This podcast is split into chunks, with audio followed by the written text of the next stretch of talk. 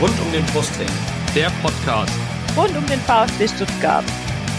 Ja, hallo, hier ist uh, Guido Fußball. Hier ist Timo Hildebrand. Hi, hier ist Kevin Kurani. Hallo, äh, ich bin Kakao. Äh, ich wünsche euch viel Spaß beim Podcast rund um den Brustring.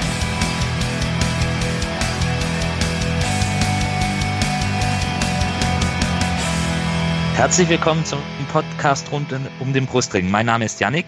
Und mein Name ist Lennart. Und dies ist Folge 54 unseres Podcasts. Heute haben wir zu Gast einen Gast aus Hessen, nämlich den René, bei Twitter bekannt als Ed Rüsseltier. Und er ist Fan von Eintracht Frankfurt und ein Teil des Eintracht-Podcasts. Hallo René, grüß dich. Gute. Gute, genau, fängt gleich mal richtig an hier. also, Aufbau der heutigen Folge. Wir stellen den René natürlich zunächst einmal vor, so wie wir es immer machen. Dann gehen wir nochmal auf die letzten Spiele ein, das 0-3 in Frankfurt und das 1-1 gegen Nürnberg jetzt am Samstag. Dann möchten wir nochmal kurz die aktuelle Situation beleuchten und auch einen Vergleich anstellen zwischen, der zwischen dem VfB und der SGE. Was ist seit 2016, was ja für beide Vereine ein wichtiges Jahr war, ein Schlüsseljahr war.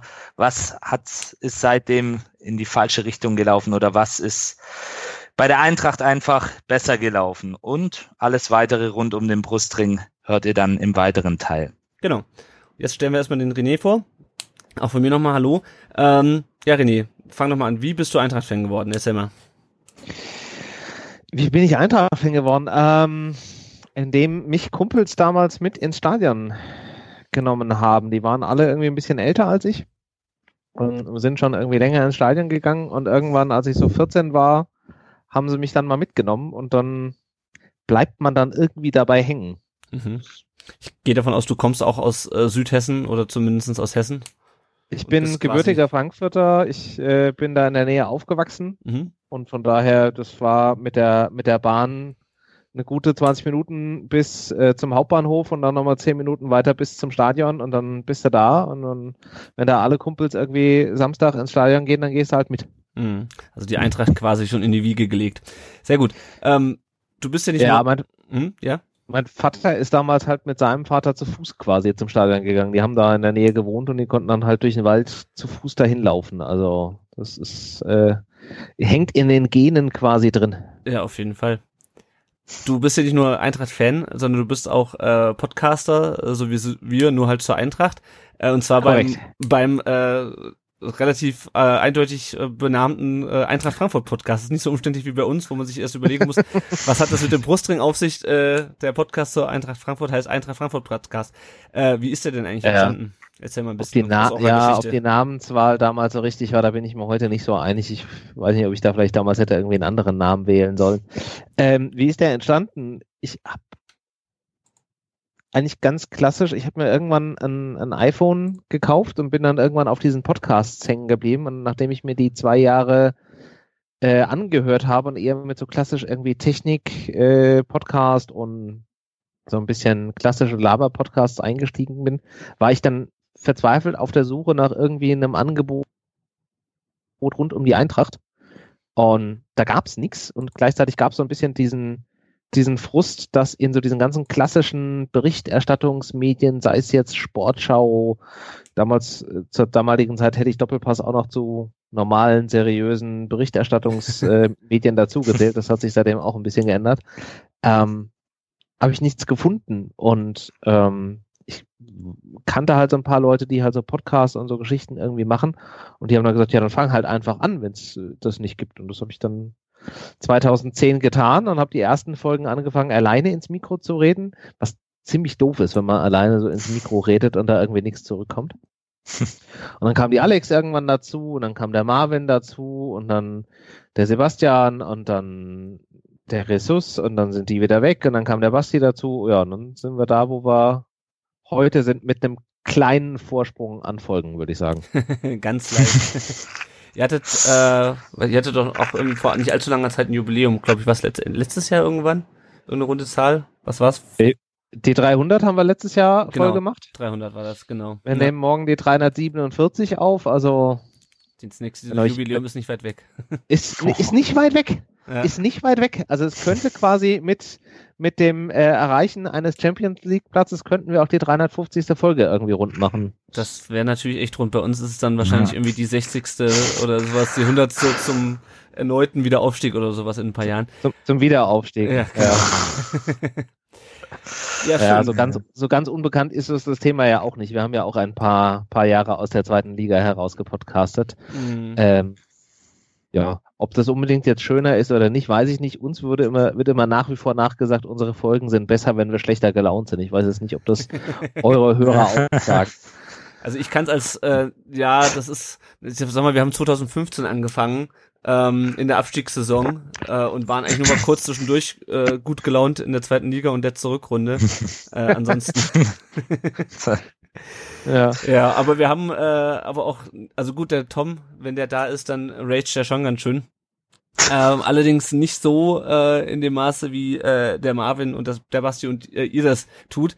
Ähm, vor allem der Marvin und der äh, und der Basti sind ja nicht nur äh, bei euch aktiv, sondern die haben sich ja mittlerweile auch noch ein zweites Standbein gesucht, wenn man das so nennen mag, nämlich ähm, Fußball 2000. Ein, ich ein weiß nicht, ob das das zweite oder schon das sprichwörtlich dritte Bein oder irgendwie was ist. Also das ist äh, mehr als als das, ja. Ja, auf jeden Fall. Ähm, wann machen die sich denn abtrünnig bei euch und machen das hauptberuflich mit dem Fußball 2000? Hast du da Befürchtungen, dass die irgendwann zu groß werden für den Eintracht-Podcast? Nee, nee, nee. Also das, die Befürchtung habe ich definitiv nicht. Ähm, es ist eine komplett andere Zielgruppe, mhm. es ist ein komplett anderes Format, es ist halt Video, es ist YouTube-like, also da kannst du keine ja. zwei Stunden auf YouTube äh, bringen. Ich bin ja immer wieder erstaunt, wir hauen unsere Folgen ja parallel auch auf YouTube, einfach weil es relativ einfach zu handhaben ist und keinen großen Aufwand betreibt. Und es gibt da halt auch eine Menge Leute, die sich das da anhören. Mhm. Ähm, ich gucke ja auch eine Menge YouTube, aber zwei Stunden wäre mir ganz ehrlich für das Medium ein bisschen zu viel. Von daher glaube ich nicht, dass die sich da mit Fußball 2000 äh, komplett eigenständig machen. Da würde ich mir bei Basti eher Gedanken machen, wenn der jetzt irgendwie mit seinem äh, Viert-, Fünft- und Sechs-Podcast auch noch irgendwelche Preise abräumt, dann würde ich mir da mehr Gedanken machen als mit Fußball 2000. Ich wollte gerade sagen, da gibt's ja noch 3,90 und das Wettbrötchen und äh, ja, also ohne jetzt... Ja, wer, wer weiß, was, was als nächstes da noch irgendwie kommt, ja, ja. Ja, ja. Aber es läuft auf jeden Fall ziemlich gut äh, für euch, ähm, nicht nur sportlich, sondern auch sonst habt ihr ja, ihr wart, glaube ich, auf der Shortlist für den deutschen Podcast, äh, nee, nee, meint jetzt, darf ich nicht durcheinander bringen durch den Podcast des Jahres letztes Jahr, ne? Wir waren auf der Shortlist und wir waren auch der einzige Vereinspodcast mhm. unter den, den zehn, die auf der Shortlist waren. Alles andere waren ja eher übergreifende äh, Formate. Also ja. wir sind äh, Deutschlands bester Vereinspodcast dadurch. Sehr schön. Sehr schön, Glückwunsch. Ähm, Glückwunsch, ja. Zurück, zurück zu dir nochmal ganz kurz. Ich habe nochmal in deine Twitter-Biografie äh, geschaut, da steht Video- und Fotomacher. Ja. Was machst du da? In welche Richtung geht das?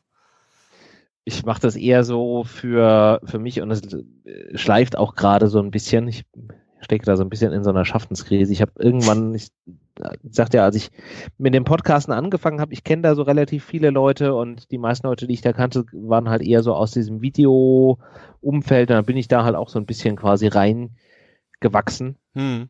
Und das war eigentlich immer so meine große Leidenschaft, irgendwas mit Audio, Video und Foto machen. Momentan, ja, ich weiß nicht, ich habe die Kamera jetzt bestimmt seit einem Jahr nicht mehr wirklich angefasst. Irgendwann geht es einem so ein bisschen auf den Nerv. Mal gucken, vielleicht kram ich es irgendwann wieder raus. Also von daher ähm, muss ich wahrscheinlich meine Twitter-Bio mal wieder aktualisieren. Schade, ich dachte, ich äh, grabe jetzt hier noch irgendwelche Videoschätze aus bei YouTube. Gut, aber Audio. Es gibt Videoschätze bei YouTube. Wir haben als anderer Podcast auch mal eine Zeit lang äh, Video gemacht. Stimmt, eine unserer ersten Folgen, die wir gemacht haben, ähm, waren tatsächlich Video und es gibt eine legendäre Folge, wo Alex, da war sie noch ein bisschen öfter dabei, äh, Michael Skippe interviewt und ich habe immer mal überlegt, ob ich so eine Tiamo Musik und so ein Herzchenregen damit reinbauen soll, weil das schon sehr lustig aussieht. Sehr schön. Gut, dann zum Abschluss, bevor wir jetzt gleich auf das Spiel vom vorvergangenen Wochenende kommen, noch äh, die drei Fragen, die wir jedem Gast stellen. Dein erstes ja. Eintracht-Spiel im Stadion, welches war das? Das weiß ich sogar noch sehr genau, weil ich die Eintrittskarte heute noch habe. Es war am 7.12.1996 gegen Oldenburg und wir haben verloren in der zweiten Liga. Es war ein ziemlich bescheidenes Spiel. Ich wollte gerade sagen, ich habe gerade überlegt, Oldenburg, äh, die sind noch nie aufgestiegen. Ach, das war aber, ja, ja, das war das. Das war in der zweiten Liga, ja. aber ich habe da hat Gaudino noch ein Tor geschossen, das weiß ich noch. oh. Ja, ja, schon, lang, schon zwei, drei Tage her. lang ist her. Äh, erstes äh, Eintracht-Trikot. Von wem? Oder hast du überhaupt Eintracht-Trikots? Ich habe Eintracht-Trikots. Ähm, ich habe alle ohne Flock.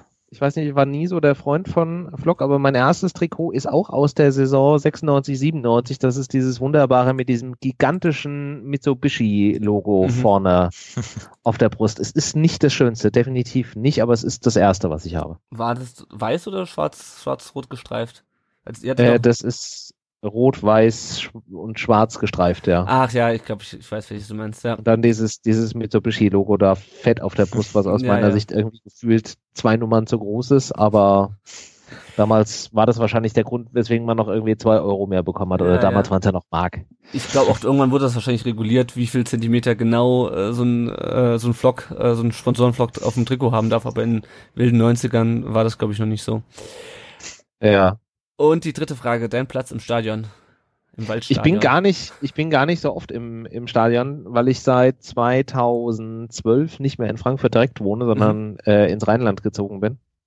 Und dann ist das mit Dauerkarte immer so ein bisschen äh, schwierig. Aber wenn, dann nehme ich eigentlich das, was geht. Ja. Also außer Haupttribüne, da habe ich einmal gesessen und es war keine so gute Erfahrung. Oh.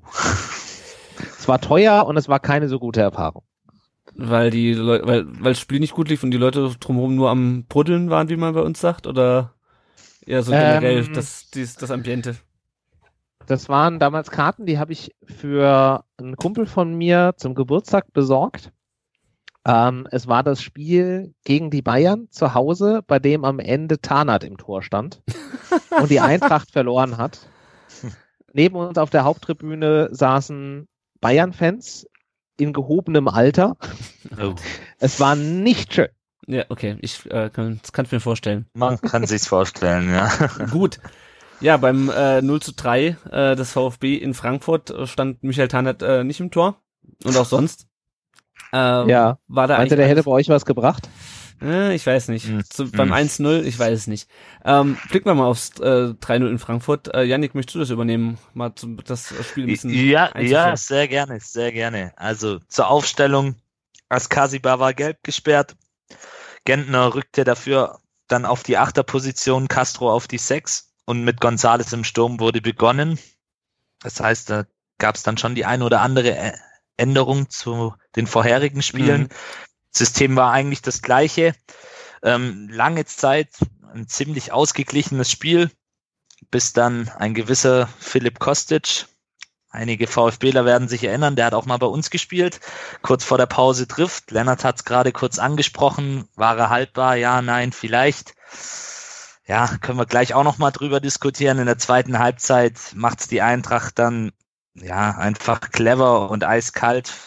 Kostic verwertet nach einem Konter einen super Pass von Jovic, nachdem auch Castro da nicht gerade gut aussieht, nicht richtig aufpasst und in der 84. Minute ähm, dann macht die Eintracht eben den Deckel dann auch drauf. Das mal in Kurzfassung gesagt war das Gastspiel bei der Eintracht. Ja, René, möchtest du mal aus deiner Sicht beginnen? Du bist ja der Gast heute. Wie war das Spiel für dich? Ähm, also ich muss zugeben, die erste Hälfte war durchaus anstrengend für mich, weil ich fand, dass der VfB das eigentlich gar nicht verkehrt gemacht hat, gerade was die Abwehrleistung ähm, angeht. Ihr habt uns da so ziemlich geärgert, dadurch, dass ihr einfach so kompakt da hinten drin gestanden habt und uns da wenig eingefallen ist an der Stelle. Ähm, weil man auch dazu sagen muss, äh, das Ding in der dritten Minute von Jovic, wenn er da halt einfach eine Sekunde schneller im Kopf ist und das Ding halt quer liegt, dann ist das Ding halt auch drin und dann lauft Mhm. ihr ab der dritten Minute einem Rückstand hinterher. Und ich glaube, das wäre dann an der Stelle schon so ein bisschen der, der Todesstoß einfach gewesen. Mhm. Aber so haben wir uns da schon ziemlich schwer getan. Ich meine, ihr hattet ja jetzt auch durchaus Chancen, das Ding von Kempf da an, Die an die Latte, Mhm. ähm, was anscheinend jetzt auch ja irgendwie so sein, sein Signature-Move geworden ist. Das hat er ja im letzten Spiel jetzt auch schon wieder gebracht, wie ich gesehen habe. Also, Ja. Ihr habt uns da schon so ein bisschen, so ein bisschen geärgert und da wenig Raum gelassen. Dieses 1 zu 0 kurz vor der Pause war halt einfach extrem wichtig für uns. ähm, einmal mit der Motivation da in die Pause zu gehen und euch halt auch so ein bisschen in dieses Spiel da rein zu zwängen, Mhm.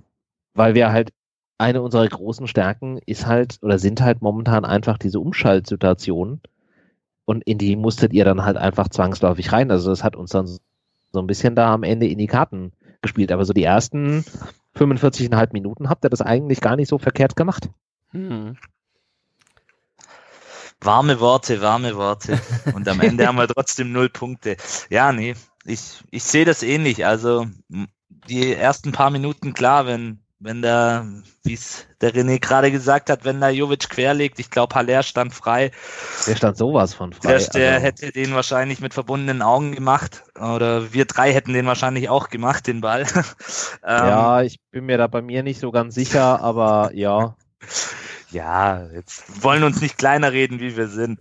Aber ja, am Ende in der zweiten Hälfte, da hat die Eintracht eben gezeigt, warum sie da oben steht. Ich meine, das 2-0, der Pass von Rebic war es, glaube ich, oder Jovic. Rebic war es. Also das Rebic, war ja, ja. war ja diese Freistoßsituation. Ja. Mhm. Jovic haut das Ding quasi aus dem eigenen 16er raus an den Mittelkreis, wo Rebic das Ding ja darunter fischt und der halt einfach, wir haben lange bei uns im Podcast gesagt, dass wir Rebic nicht so als den klassischen Zehner irgendwie sehen, aber den Pass, den er da in den Lauf spielt äh, und ein, äh, du hast ihn schon angesprochen, ein, ein Philipp Kostic, der quasi am eigenen 16er startet und dann dieses Laufduell auf den letzten Metern noch gewinnt, um Zieler das Ding da rotzfrech durch die Hosenträger zu drücken. Also, ich glaube, besser kannst du das Ding nicht machen. Also, wenn das nicht Tor des Monats wird, dann weiß ich auch nicht. Was mich halt bei dem, bei dem Tor so genervt hat, ist, dass der Rebic, der konnte ja noch einmal sich um die eigene Achse drehen äh, und hatte dann immer noch genügend Zeit. Ja, das habe ich auch nicht verstanden. Dem, Also, er war ja nicht. immer noch das Ding da direkt auf dem Fuß zu spielen und wir waren ja, obwohl es ein Konter war, waren wir immer noch mit vier Leuten da hinten. Also, ja, klar, Rückwärtsbewegung und so, aber Naja, aber er stand ja auch nicht allein. Also, da standen ja, Ja, ja. zwei Stuttgarter mit ihm am Mhm. Mittelkreis, aber da hatte man auch irgendwie so dieses Gefühl, äh, die haben vorher vereinbart, dass äh, das Innere vom, vom Mittelkreis ist irgendwie äh, Lava und sie dürfen da nicht rein, weil ansonsten hätten sie ja auf den Spieler draufgekommen. Ja, also ich hatte also nicht nur bei dem, nicht nur bei dem, äh, bei der Szene, bei dem Tor hatte ich das Gefühl, dass der VfB eigentlich in der zweiten Halbzeit komplett nur noch hinterhergelaufen ist. Also alles, was irgendwie in der ersten Halbzeit gut lief, wo wir euch das Leben schwer gemacht haben, es war in der zweiten Halbzeit ein einziges Hinterherlaufen. Äh, und irgendwie, man war Ja. irgendwie überhaupt nicht mehr auf der Höhe, wo du Richtig, denkst, okay, du kriegst halt das Ding kurz vor der Pause, ärgerlich. Können wir gleich noch drüber reden, wie das zustande gekommen ist. Aber äh, dann kommst du aus der Pause und es passiert nichts. Ich meine, ja, die Eintracht ist ein starker Gegner, aber ja, alle anderen da unten haben auch schon mal gegen einen starken Gegner gewonnen. Äh, und ja, und wir kriegen es halt irgendwie wieder nicht auf die Kette. Also ich, die zweite Halbzeit war Klar. nervig. Du hattest immer noch 45 Minuten Zeit, was zu machen. Und es gab ja dann auch noch die ein oder andere Situation, wenn ich da an Esswein denk, der da plötzlich lossprintet. Ja, den Ball kann man auch mal besser aufs Tor bringen. Das, ja, ich also, weiß nicht, ob euch die Szene gerade vor Augen ist, aber ja. Ja, so halb. Ja. Wir können ja mal kurz, ganz kurz auf die, auf die Kommentare kommen, gucken, die bei Facebook gekommen sind. Äh, der Helge Weber hat geschrieben, äh, weil ich gefragt hatte, wie fandet ihr den Auftritt? Kein schlechter Auftritt, Niederlage zu hoch ausgefallen, fragwürdige Auswechslungen. Also Niederlage zu hoch ausgefallen hätte ich es nicht gesagt, weil die zweite Halbzeit war eigentlich, äh, da hast du quasi, da kam nichts mehr von uns. Also insofern finde ich das 3 zu 0 auch in Ordnung. Ähm, Definitiv, ja. Ja, und bei den Auswechslungen, das war halt auch so eine Sache, du nimmst halt Zuber in der 72. Minute raus für Aogo. Warum? Warum? Ich meine, da stand es noch 2-0.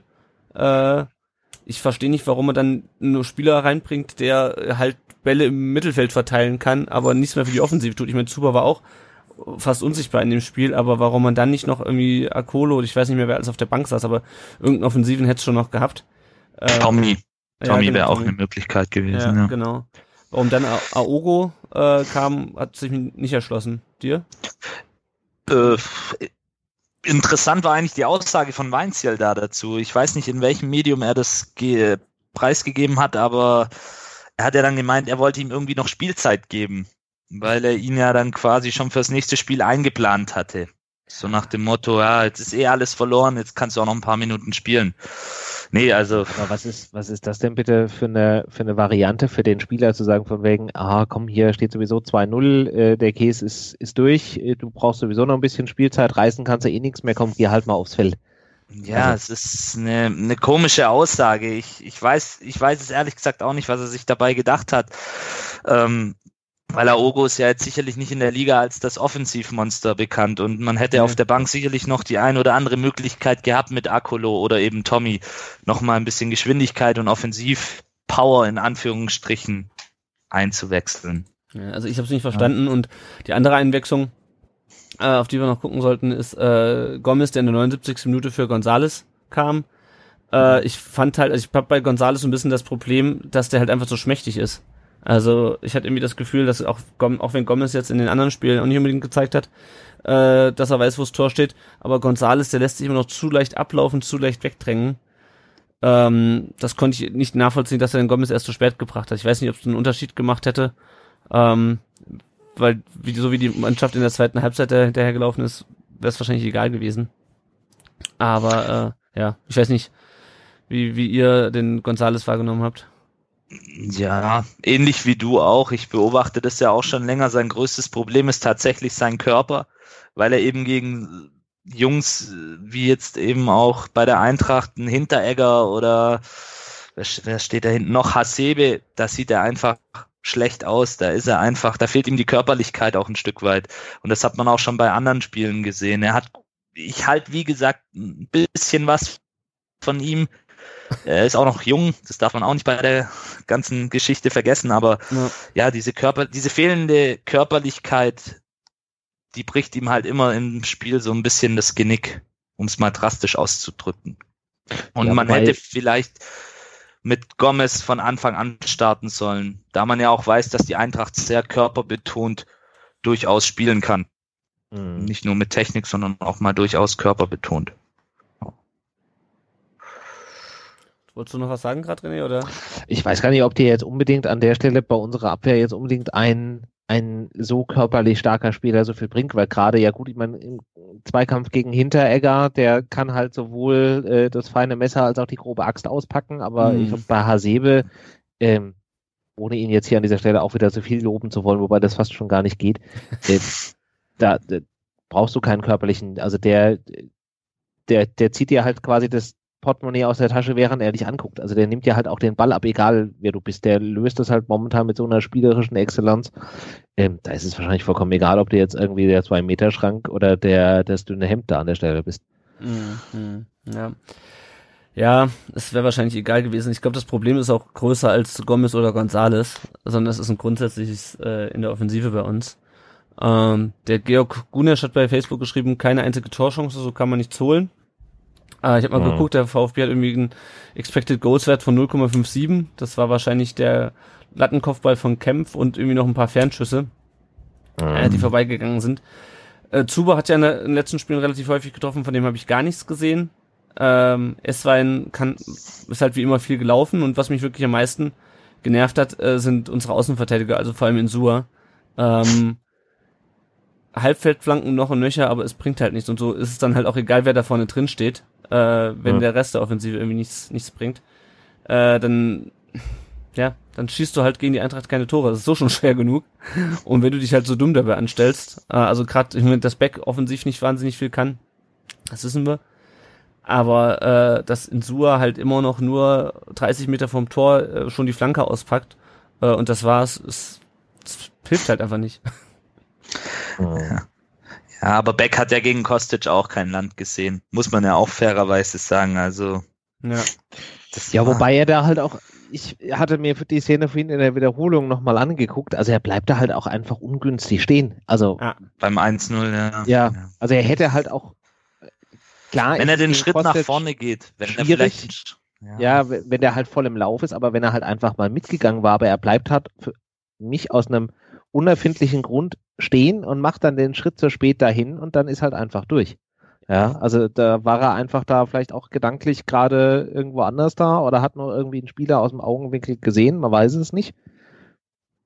Ich glaube, der hat einfach mit dem überhaupt nicht gerechnet, dass der, dass der Kostic ihn dann auch überläuft. Ich glaube, der hat sich eher nach innen ja. orientiert, zum, ich weiß nicht, wer der, wer der andere Stürmer war, der daneben stand.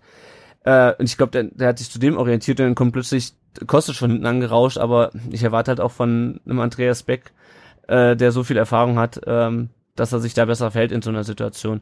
Ich würde sagen, das ist jetzt nicht so sein zweites Spiel, ja. den äh, kennt man ja, der ist ja jetzt ja auch schon ein paar Jahre da auf dem Feld unterwegs. Der müsste eigentlich wissen, wo die Spieler um ihn, um ihn rum sind und dass Kostic laufstark ist, das weiß man jetzt ja auch. ja. Man, ja. Ähm, blöd ist halt auch dann gerade noch, also zu eurer Frage vorhin, hätte man den halten können oder nicht. Ich bin der Meinung, er wäre haltbar gewesen. Zieler macht halt aus welchem Grund auch diesen Klicks da nach unten und macht halt damit den Raum nach oben frei. Wenn er halt nicht runtergeht, hat er die Hände da oben, wo der Ball hingeht. Ja. Ja, ich hatte auch noch überlegt, also ich habe es im Stadion nur gesehen und habe es dann mir nochmal in der Zusammenfassung ähm, angeschaut. Er macht halt irgendwie die Augen zu und lässt den Ball durch die, also er hat ja die Hände ungefähr auf Ballhöhe, aber er lässt halt, also der ist halt die Distanz, glaube ich, einfach zu kurz, um den dann noch abzuwehren, es sei denn, du faustest ihn halt wirklich irgendwie weg. Mhm. Aber es war irgendwie, irgendwie waren alle überrascht davon, dass der Kostic da noch um die Ecke kommt und das, und das Ding da reinknallt. Ähm, ich glaube, er hat an der Stelle halt auch eher damit gerechnet, dass Kostic flach schießt und geht deswegen so ein Stück weit in die Hocke, um mhm. unten halt quasi den Raum zuzumachen. Dass natürlich Kostic das Ding aus irgendwie eine Meter Entfernung äh, mit so einer Wucht da halt einfach nach oben in den Winkel hämmert, damit hast du wahrscheinlich einfach nicht gerechnet. Ja. Ja, ja. also. Ich meine, der geht in zwei von drei Fällen geht der wahrscheinlich auch mit viel Wucht drüber. Ja. ja. Ja, nur bei uns läuft es momentan so, dass der natürlich reingeht. Dass der ähm, reingeht, ja. ja. Gott sei Dank. ja, und ist halt so ärgerlich, weil die erste Halbzeit eigentlich gut war. Ich meine, klar, du fährst momentan nach Frankfurt und denkst so, nach schauen, äh, ob wir zum, ob wir wenigstens einen Punkt holen hier. Und dann kriegst du so ein Ding. Äh, aber das war für mich halt immer noch kein Grund für den, für den Auftritt in der, in der zweiten Halbzeit. Ähm, Christian Gentner musste ja verletzt runter nach 34 Minuten. Äh, hattet ihr das Gefühl, dass das irgendwie eine Auswirkung groß aufs Spiel des VfB hatte? Ja, bis dato hat er eigentlich ein ordentliches Spiel gemacht, fand ich. Also was man von ihm gesehen hat. Ob es jetzt der Knackpunkt war im Spiel, wurde ja dann auch in einigen Gazetten geschrieben finde ich jetzt nicht. Der Knackpunkt war einfach dieses 1-0 kurz vor der Pause, wo dann auch die Körpersprache plötzlich weg war und wo du einfach gemerkt hast, okay, das wird heute hier nichts. Aber ja, vielleicht war es ein kleiner, kleiner Faktor, aber ich glaube jetzt nicht, dass es der Schlüsselmoment war. Der Schlüsselmoment war für mich persönlich das 1-0 von mhm. Kostic. Mhm. Ja, weil es halt einfach auch der viel größere Tiefschlag ist. Du kämpfst dich 46,5 Minuten dadurch. Ja, du verhinderst Torchancen, du hast selbst welche, du, du merkst, dass der Gegner also langsam auch so ein bisschen am Knirschen ist mit den Zähnen. Ja, du kannst ja alles an Motivation mitnehmen, wenn du halt einfach die 30 Sekunden noch mitnimmst und dann kriegst du da halt einfach dann so einen Nackenschlag da rein. Also das, wenn du nicht sowieso schon am Boden liegst, haut dich das halt ganz gewaltig weg. Ja. ja. Das ist für eine Mannschaft, wie wir halt gerade sind, die einfach auch instabil ist, äh, im Kollektiv auch, das ist halt das Todesurteil gegen mhm. so eine starke Mannschaft wie Frankfurt. Das ist ja. Ja. Ja, dass die Eintracht stark ist, äh, das werden wir wahrscheinlich heute noch ein paar Mal sagen. Ähm, ja. Ja, also wie gesagt, ich weiß nicht, ob überhaupt für den VfB was drin gewesen wäre, wenn dieses Tor nicht gefallen wäre. Ich weiß nicht, ob wir das auch noch die zweite Halbzeit so durchgehalten hätten. Ähm, also ich, ich weiß nicht, wie, wie seht ihr das? Hätte der VfB ohne dieses Gegentor noch einen Punkt mitnehmen können. Ist natürlich hypothetisch jetzt ein bisschen, aber schwer zu sagen. Da, da wäre es, glaube ich, echt drauf angekommen, wie hätte Markus Weinziel die Mannschaft in der Kabine dann fit gemacht. Also was wäre dann die taktische Auslegung gewesen? Mhm. Verteidigst du 45 Minuten in Frankfurt, ähm, stehst mit zehn Mann um den Strafraum rum und hoffst einfach, dass sie sich weiter die Zähne ausbeißen? Und prob probierst es über Konter, wobei wir ja jetzt auch nicht gerade so im Konterspiel ähm, die Besten sind. Also wäre vielleicht Gomez dann schon zur Pause gekommen? Ich weiß es nicht. Also das, das ist mhm. wirklich sehr, sehr schwer zu sagen. Aber aufgrund der momentanen Verfassung und nachdem man jetzt auch gesehen hat, was sie gegen Nürnberg gerissen haben, wozu wir ja nachher noch kommen, glaube ich ehrlich gesagt auch nicht dran, dass wir da noch was geholt hätten. Ja. René, hattest du irgendwann mal das Gefühl, dass die Eintracht da in Rückstand geraten könnte in dem Spiel? Nee, also ganz ehrlich nicht. Nee, dafür ja. war der VfB einfach an der Stelle ähm, zu ungefährlich. Und ich glaube auch, das wäre in der zweiten Halbzeit, also es hätte länger gedauert, und man hätte vielleicht irgendwie mit einem bisschen mehr erhobenem Kopf am Ende da irgendwie rausgehen können. Aber auf der anderen Seite, ich meine, was willst du denn machen? Verteidigen mit zehn Mann da hinten drin stehen, dann kassierst du irgendwie 25 Schüsse aufs Tor. Mhm. Da kannst du immer mal Pech haben, dass einer dann irgendwie blöd hinten reinfällt. Ähm, kontern, dann hast du, wie ihr schon sagt, das Problem mit der Rückwärtsbewegung, wo dann vielleicht auch die Spieler alle nicht so schnell sind, weil sie irgendwie die Spiele von davor in den Knochen und im Kopf haben. Und Umschaltspiel ist das, was die Eintracht halt einfach gerade extrem mag. Mit einem, mit einem Jovic, mit einem Revic, mit einem Kostic, die schnell sind, mit einem Haller, der die Bälle festmacht. Also das willst du eigentlich als Gegner wahrscheinlich momentan auch nicht. Ja. Also ich glaube nicht, dass da wirklich am Ende was drin gewesen wäre, aber du hättest vielleicht nicht mit einem 3-0 am Ende da gestanden als gegen ähm, vom Gegner, sondern eher mit einem 1-0 oder irgendwas. Mhm. Ja. ja. Aber so wie die Mannschaft dann an sich auch da hinten raus dann so ein bisschen zusammengefallen ist, war es, glaube ich, mit dem 3-0 schon, also zu hoch würde ich es nicht sagen. Wenn wir da richtig aufdrehen, dann geht da mehr. Und ich hatte schon so ein bisschen das Gefühl, dass wir in der zweiten Hälfte auch so ein bisschen mit angezogener Handbremse gespielt haben. Ja, also es war auf jeden Fall wenigstens kein 4-0 wie im, äh, in der Hinrunde. ja, aber ich denke mal, ergebnistechnisch passt das leider so. Ähm, sieht weiter äh, trübe für uns aus. Nochmal ein kurzes Thema abseits des, ähm, des Platzes. Äh, der Gästeblock war ja, glaube ich, bis zur 30. Minute ähm, zumindest unten relativ leer, weil die äh, unsere Ultragruppen im Stau gesteckt haben. Äh, so wie ich das mitbekommen habe, in einer doch relativ geplanten äh, Vollsperrung der, der A6. Ähm, was mich da, ich weiß nicht, Janik, warst du auch im Stadion? Ich war auch im Stadion, ja. ja. Was mich da genau. furchtbar genervt hat, ist, äh, ich meine, gut, dass dann sich keiner unten auf den Zaun stellt, weil das dann irgendwie wieder ähm, intern äh, Stress gibt. Das ist irgendwie nachvollziehbar.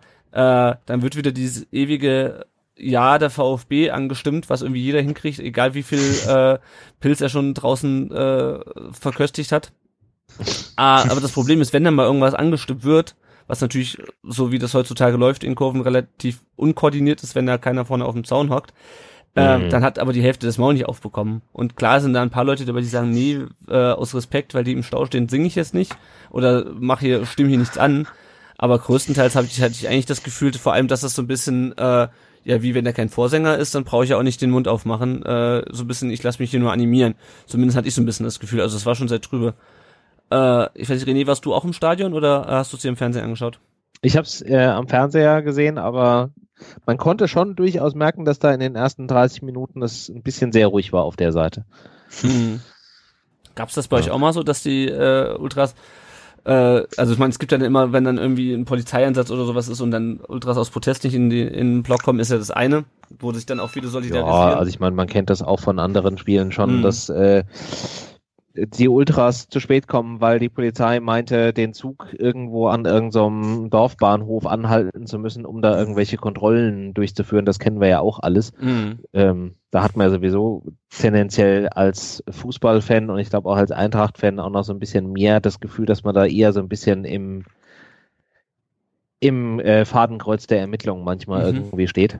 Also von daher, das kennt man auch. Ja, ich wollte gerade sagen, da gab es Ja, also das ist dann halt auch immer, wenn du sagst, es war so ein mehr oder weniger geplanter Stau, wo ich dann sage, okay, das ist dann halt auch so ein bisschen Dösbaddeligkeit, ja. Also dass man mal, man, man kann jetzt nichts dafür, wenn die Polizei den Zug anhält, um sich zu kontrollieren, aber wenn du weißt, dass da irgendwie eine Sperrung auf der Autobahn ist, das sollte man auch irgendwie im Vorfeld dann hinkriegen. Zumal es der Verein auch kommuniziert hat über die Faninfo.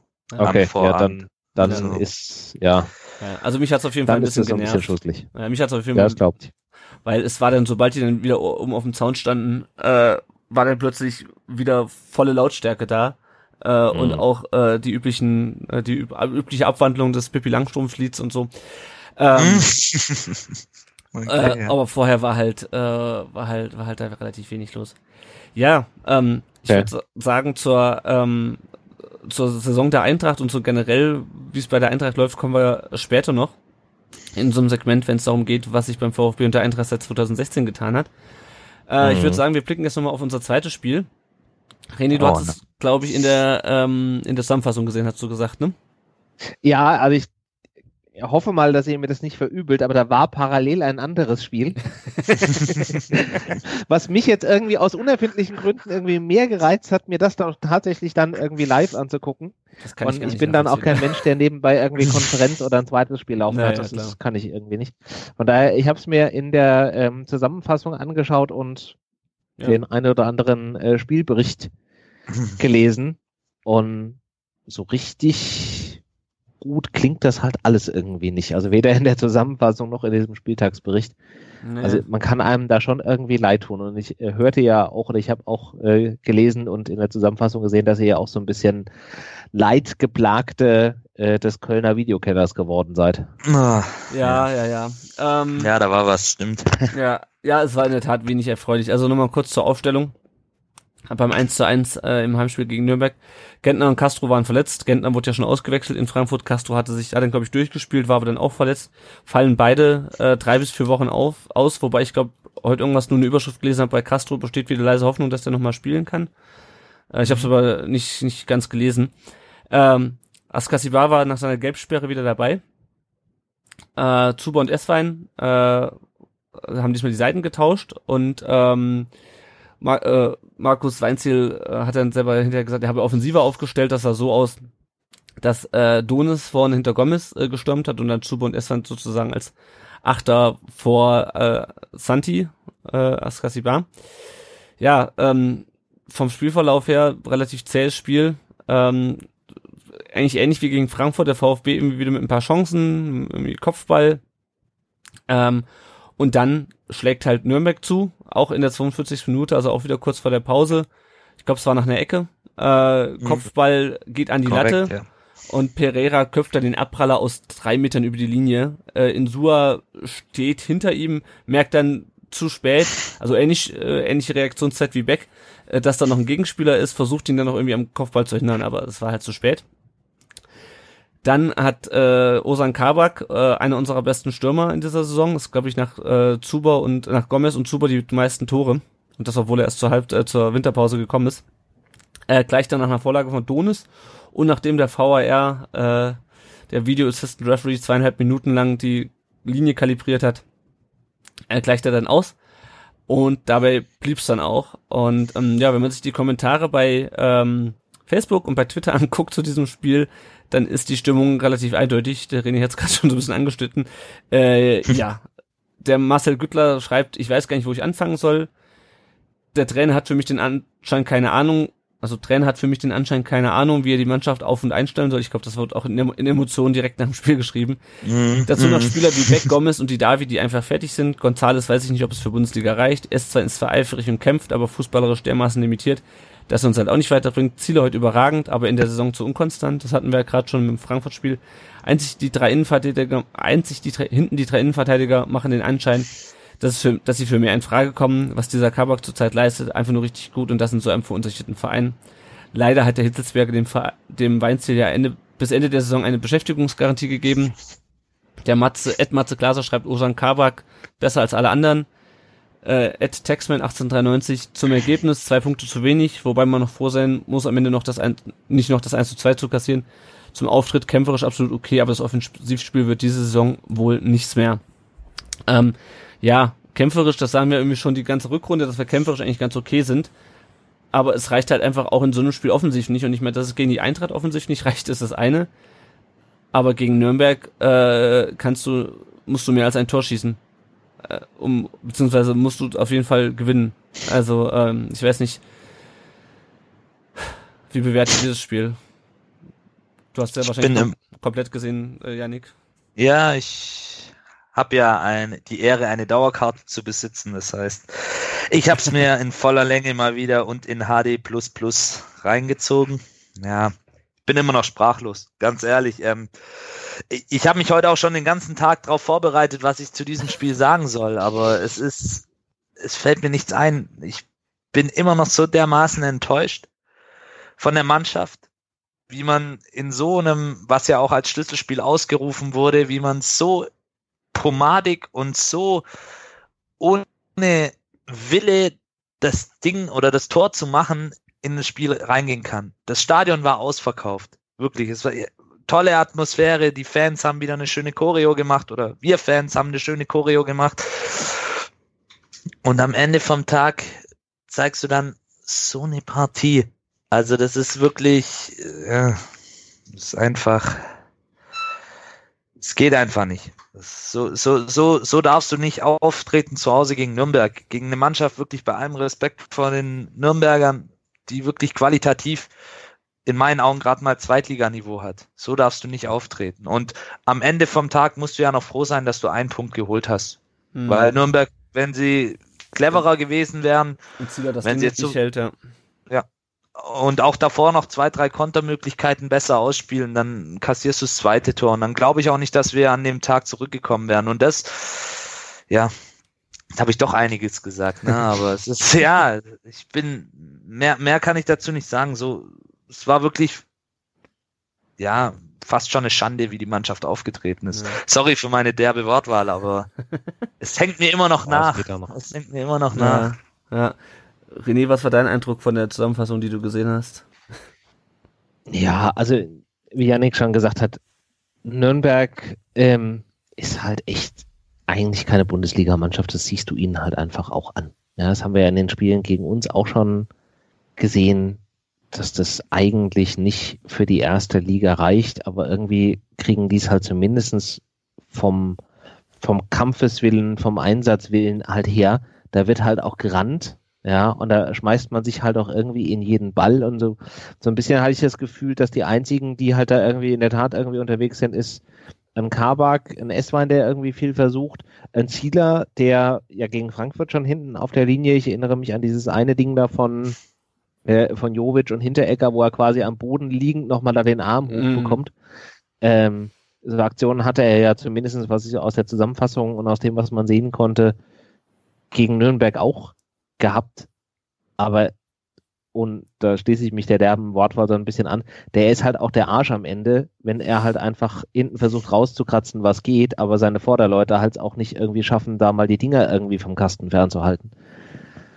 Also, schwierig. Mhm. Mhm. Ja. Und ein Gomez, der ist dann im Liegen noch irgendwie oh. versucht, da diesen Ball über die Linie zu schieben, aber irgendwie aus einer irgendwie so, so einer Eisprinzessin-Figur nichts auf die Kette kriegt. Das ist so dieses, das ist so die, die, äh, die Umsetzung dieses, dieses GIFs mit Patrick Stewart, wo er so den, ähm, den Kopf in die Hände legt. Also wirklich so dieses Facepalm. Also wie man. Es erinnert, es erinnert so ein bisschen daran, ja. Ja, also, ja. Ja, ähm, ich habe auch eigentlich, also ich hatte ich hatte gestern schon keinen Bock, einen Spielbericht dazu zu schreiben. Ich habe einfach gar, gar keinen Bock, über das Spiel zu reden. Aber muss ja, äh, wir haben nämlich auch äh, relativ viele Kommentare dazu bekommen.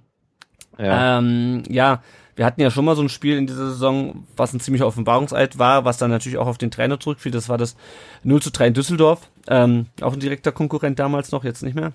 Jetzt, ja, Düsseldorf hat sich da so ein bisschen rausgearbeitet. Ja, ich glaube, die können, die können nächsten Spieltag den Klassenhalt sogar klar machen. Ähm, ich meine, ja. Ja. Und das war natürlich auch diesmal wieder Thema. Äh, Michael Kock schreibt auf Facebook Trainerwechsel, so leid es mir tut wegen Weinziel, aber es muss alles versucht werden, nicht abzusteigen. Die Bilanz und die Art und die Art und wie die Mannschaft spielt, geht so einfach nicht. An Delko Lukic, Lucic schreibt bei Facebook Weinziel raus sofort. Markus Strauch, wann trennt sich der VfB endlich von Weinziel? Georg Gunnisch oh. schreibt Trainer raus. Äh, und äh, der Ed Braintrain 21 bitte Twitter schreibt, ähm, Thomas Hitz macht den Dutt und hält an Weinziel fest. Also wie damals Dutt, der ja an äh, Kramny festgehalten hat 2016, als wir abgestiegen sind. Äh, obwohl fast alles, was man auf dem Platz sieht, dagegen spricht. Heute taktisch klar unterlegen. Wenn das schief geht, muss auch Hitz leider gehen. Ist jetzt auch seine Verantwortung, nicht zu reagieren.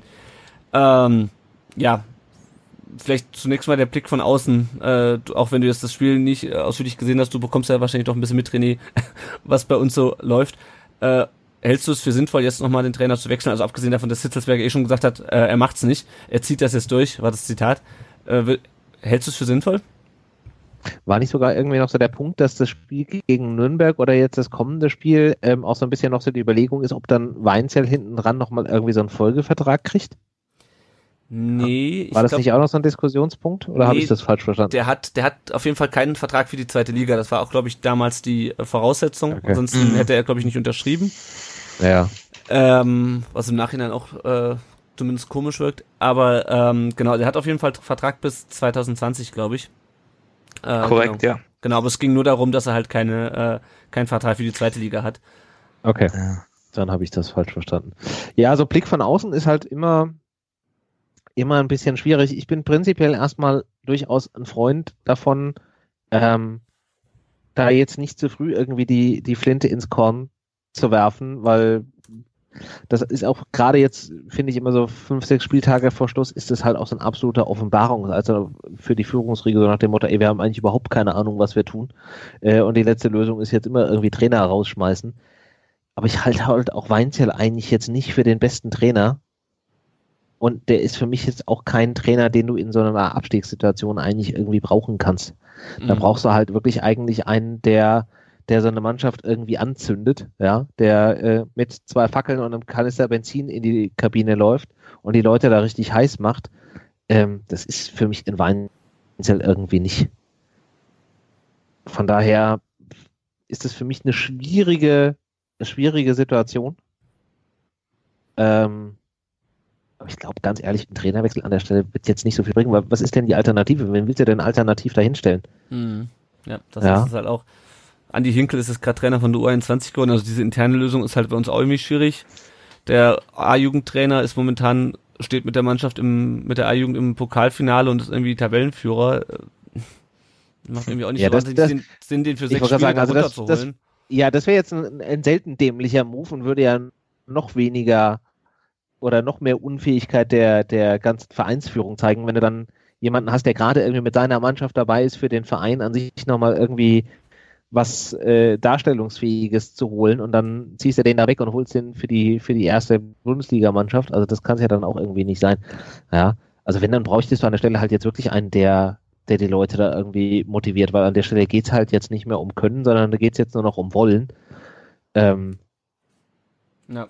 da wäre es halt dann echt irgendwie schwierig. Ja. Ja. Stevens trainiert Schalke und macht ja auch nicht so den, äh, den überzeugenden Job. Ja, Yannick, wie siehst du es äh, mit, mit äh, Weinziel, aber auch mit, mit Hitzelsberger, weil der Braintrain ja auch äh, das angesprochen hat. Ähm, er zieht es quasi durch wie Dutt damals. Äh, müsste Hitzelsberger auch äh, äh, die Segel streichen, wenn es schief geht? Ja, hm. ich glaube, man, dies, man kann die Situation von damals, wo ja wirklich viel Unruhe auch im Verein war, ähm, auch viele Trainerwechsel in dieser Saison, kann man schon durchaus auf die jetzige projizieren, aber ich würde die handelnden Personen nicht miteinander vergleichen. Ein Hitzelsberger ist für mich eine Investition in die Zukunft. Das heißt, ihm würde ich auch zutrauen, in der zweiten Liga die Mannschaft wieder aufzubauen, wenn es denn zu diesem Worst-Case-Szenario kommt.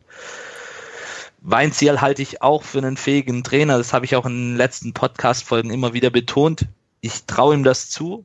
Seine Körpersprache stimmt. Im Gegensatz zu einem Kramny, der damals auch öfters mal sehr versteinert gewirkt hat und äh, auch mal gern abgetaucht ist nach Spielen. Aber wollen jetzt nicht in die Vergangenheit gucken. Wie ihr es gerade auch gesagt habt, wer soll es denn dann machen, wenn wir jetzt Weinziel rausschmeißen? Also ich habe jetzt gerade den aktuellen Trainermarkt nicht vor Augen, aber da sind dann so Namen wie Slomka und äh, Gistol auf dem Markt. Also, Doll, weil Doll, Doll ist zum Glück schon weg. Doll, Doll ist ja bekanntermaßen schon weg, ja. Sei Ähm, froh. ja. ja. Wollen wir dann einen von den Jungs nehmen? Ich weiß es nicht, weil, wie Lennart auch schon gesagt hat, die internen Lösungen sind soweit alle belegt und ja, oder irgendeinen abgehalfterten Ex-Profi, der zufälligerweise einen Trainerschein hat. Wobei ich Ja. habe ja gerade gehört, Lothar Matthäus hat seine Trainer, seine Trainerkarriere, ihr hört die Anführungsstriche beendet, also auch der ist nicht verfügbar. Oh, oh, schade. Mann, Mann, Mann. Ja, gut, Nee, aber- hätte, er, hätte er ja schon proaktiv irgendwie vor zwei Wochen zur Bildzeitung gesagt, dass er als Trainer nicht zur Verfügung steht. Das Spiel kennen wir ja Ja. auch schon. Ja. Nee, aber das, das, das würde in meinen Augen nichts bringen. Also, weil du, du hast jetzt noch sechs Spiele, sieben Spiele, plus die Re Relegation, Ja. zwei. Mhm. Ja, wa- was willst du da jetzt noch mit einem neuen Trainer anfangen? Klar, du, ein Motivator aller Hüb Stevens vielleicht, ja, okay, aber der ist ja bekanntermaßen gerade bei seiner alten Liebe im gleichen Schlamassel. Nicht Ja. ganz so schlimm wie wir, aber ähnlich. Deswegen. Ja, also wie gesagt, ich sehe es momentan auch nicht, ich sehe nicht, dass es einen großen Unterschied macht. Was nicht heißt, dass, äh, wie der René es auch schon gesagt hat, was nicht heißt, dass äh, Markus Weinziel ein besonders guter Trainer ist. Äh, die Bilanz alleine, ich glaube, er hat einen Punktschnitt von 0,75 Und man darf ja nicht vergessen, er ist ja schon seit Oktober im Amt. Also es ist nicht so, dass er jetzt irgendwie gerade erst gekommen ist. Ähm, aber ich sehe auch irgendwie nicht, dass es den großen Unterschied macht. Ähm, und ich wüsste auch nicht, wer jetzt kommen sollte. Ähm, und ich, also für mich läuft das höchstens auf Relegation raus. Also kommen wir gleich auch noch zu. Ähm, hoffentlich läuft auf Relegation raus. Ähm, ja, noch ein paar Stimmen aus dem Netz. Oh Gott, jetzt höre ich mich schon an wie so eine, wie, wie so eine Zeitung. Stimmen aus, das sagt das Netz zum Spiel gegen Nürnberg. ähm, Jürgen Natter sagt, wir sind einfach nicht Bundesliga-tauglich. Gomez hatte nur eine Chance, aber anderen Flanken waren einfach nur erbärmlich. Das war auch in diesem Spiel leider so. Immerhin kam dann mal ähm, äh, Borna Sosa rein. Der hat mir eigentlich ganz gut gefallen, die zwei, drei Flanken, die er geschlagen hat. Die kamen nämlich anders als die von, ähm, von als die von Insua, kamen die relativ scharf rein. Das hat mir eigentlich ganz gut gefallen.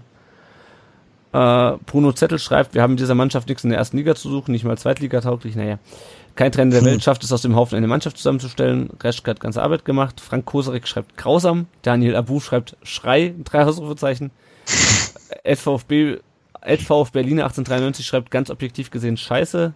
Äh, Tine 1893 mega schlecht. Da frage ich mich eigentlich, was die beruflich machen. Also äh, die Stimmung ist ziemlich äh, ziemlich unten momentan bei uns. Man hört's. Sehr emotional alles. Ja, ja. der Ray Bucanero 74, den wir letzte Folge zu Gast hatten, schreibt, eine verstrittene C-Jugend hätte sicher ein besseres Spiel gemacht. Äh, Stefan Walitschke, so ist das, wenn man 16. ist. Ja, und es geht halt auch so ein bisschen in die Richtung, ähm, dieses Spiel gegen Nürnberg, gegen direkten Konkurrenten, die vom Spiel und jetzt immer noch zum Glück vier Punkte hinter uns sind, ähm, die Tine 1893 schreibt, man hätte 24 Punkte auf dem Konto haben können, die Nürnberger nach unten stoßen und so wenigstens die Relegation sichern können. Äh, und dann schreibt sie, Mann, aber wir dürfen nie vergessen, wer uns das eingebrückt hat, Dietrich Raus. Äh, mhm. Und der F, äh, F1893N schreibt, bei Stuttgart ist inzwischen so viel kaputt, dass auch im, Ver äh, im Falle eines Verbleibs in Liga 1 man sich die Frage stellen muss, ob man den Neustadt auf Bundesliga-Niveau schaffen kann. Wir haben heute mit einem 60, 160 Millionen Kader ein knappes 1 zu 1 gegen einen 50 Millionen Kader geholt. Ähm, ja, also die Sache ist halt auch bei Nürnberg, die hatten ja quasi vor der Saison schon mit dem Abstieg gerechnet, weil die einfach auch nicht so viel Geld zur Verfügung haben. Äh, man guckt sich an, was wir investiert haben, was die Leute bei uns verdienen. Ähm, ist natürlich immer so ein bisschen populistisch, aber nichtsdestotrotz, wenn du drin bleiben willst und wenn du die Relegation vermeiden willst, musst du so ein Spiel einfach gewinnen. Punkt mhm. aus Ende. Und da habe ich irgendwann auch keinen Bock mehr auf irgendwelche was hat, der, was hat der Beck gestern Abend bei Sport im dritten gesagt? Ja, wir wollten das Spiel nicht verlieren und das haben wir geschafft. Also das haben wir geschafft, genau. Ein Teilerfolg. Sorry, weißt du? Nee. Ich hätte fast meinen Fernseher aus dem Fenster geworfen. Nein, ja. Kann ich verstehen, ja. Das, das, langt, das langt halt einfach nicht. Ähm, Diese Schönrednerei, das ja. hat den Verein dahin gebracht, wo wir jetzt sind. Punkt aus Ende. Und wenn ich dann sehe, dass ein Andy Beck, der ja wirklich ein Profi ist, ein Vollprofi, der weiß, weiß ich, wie viele hundert Spiele gemacht hat in der Bundesliga, sich so hinstellt und wirklich das so versucht, da irgendwie schön zu reden und ja, das, das geht nicht. Und dann sagen, ja, wir haben ja einen Punkt gut gemacht auf Augsburg und auf Nürnberg. Ja, das ist doch Schwachsinn. Ja. Und ja, das, das geht einfach nicht.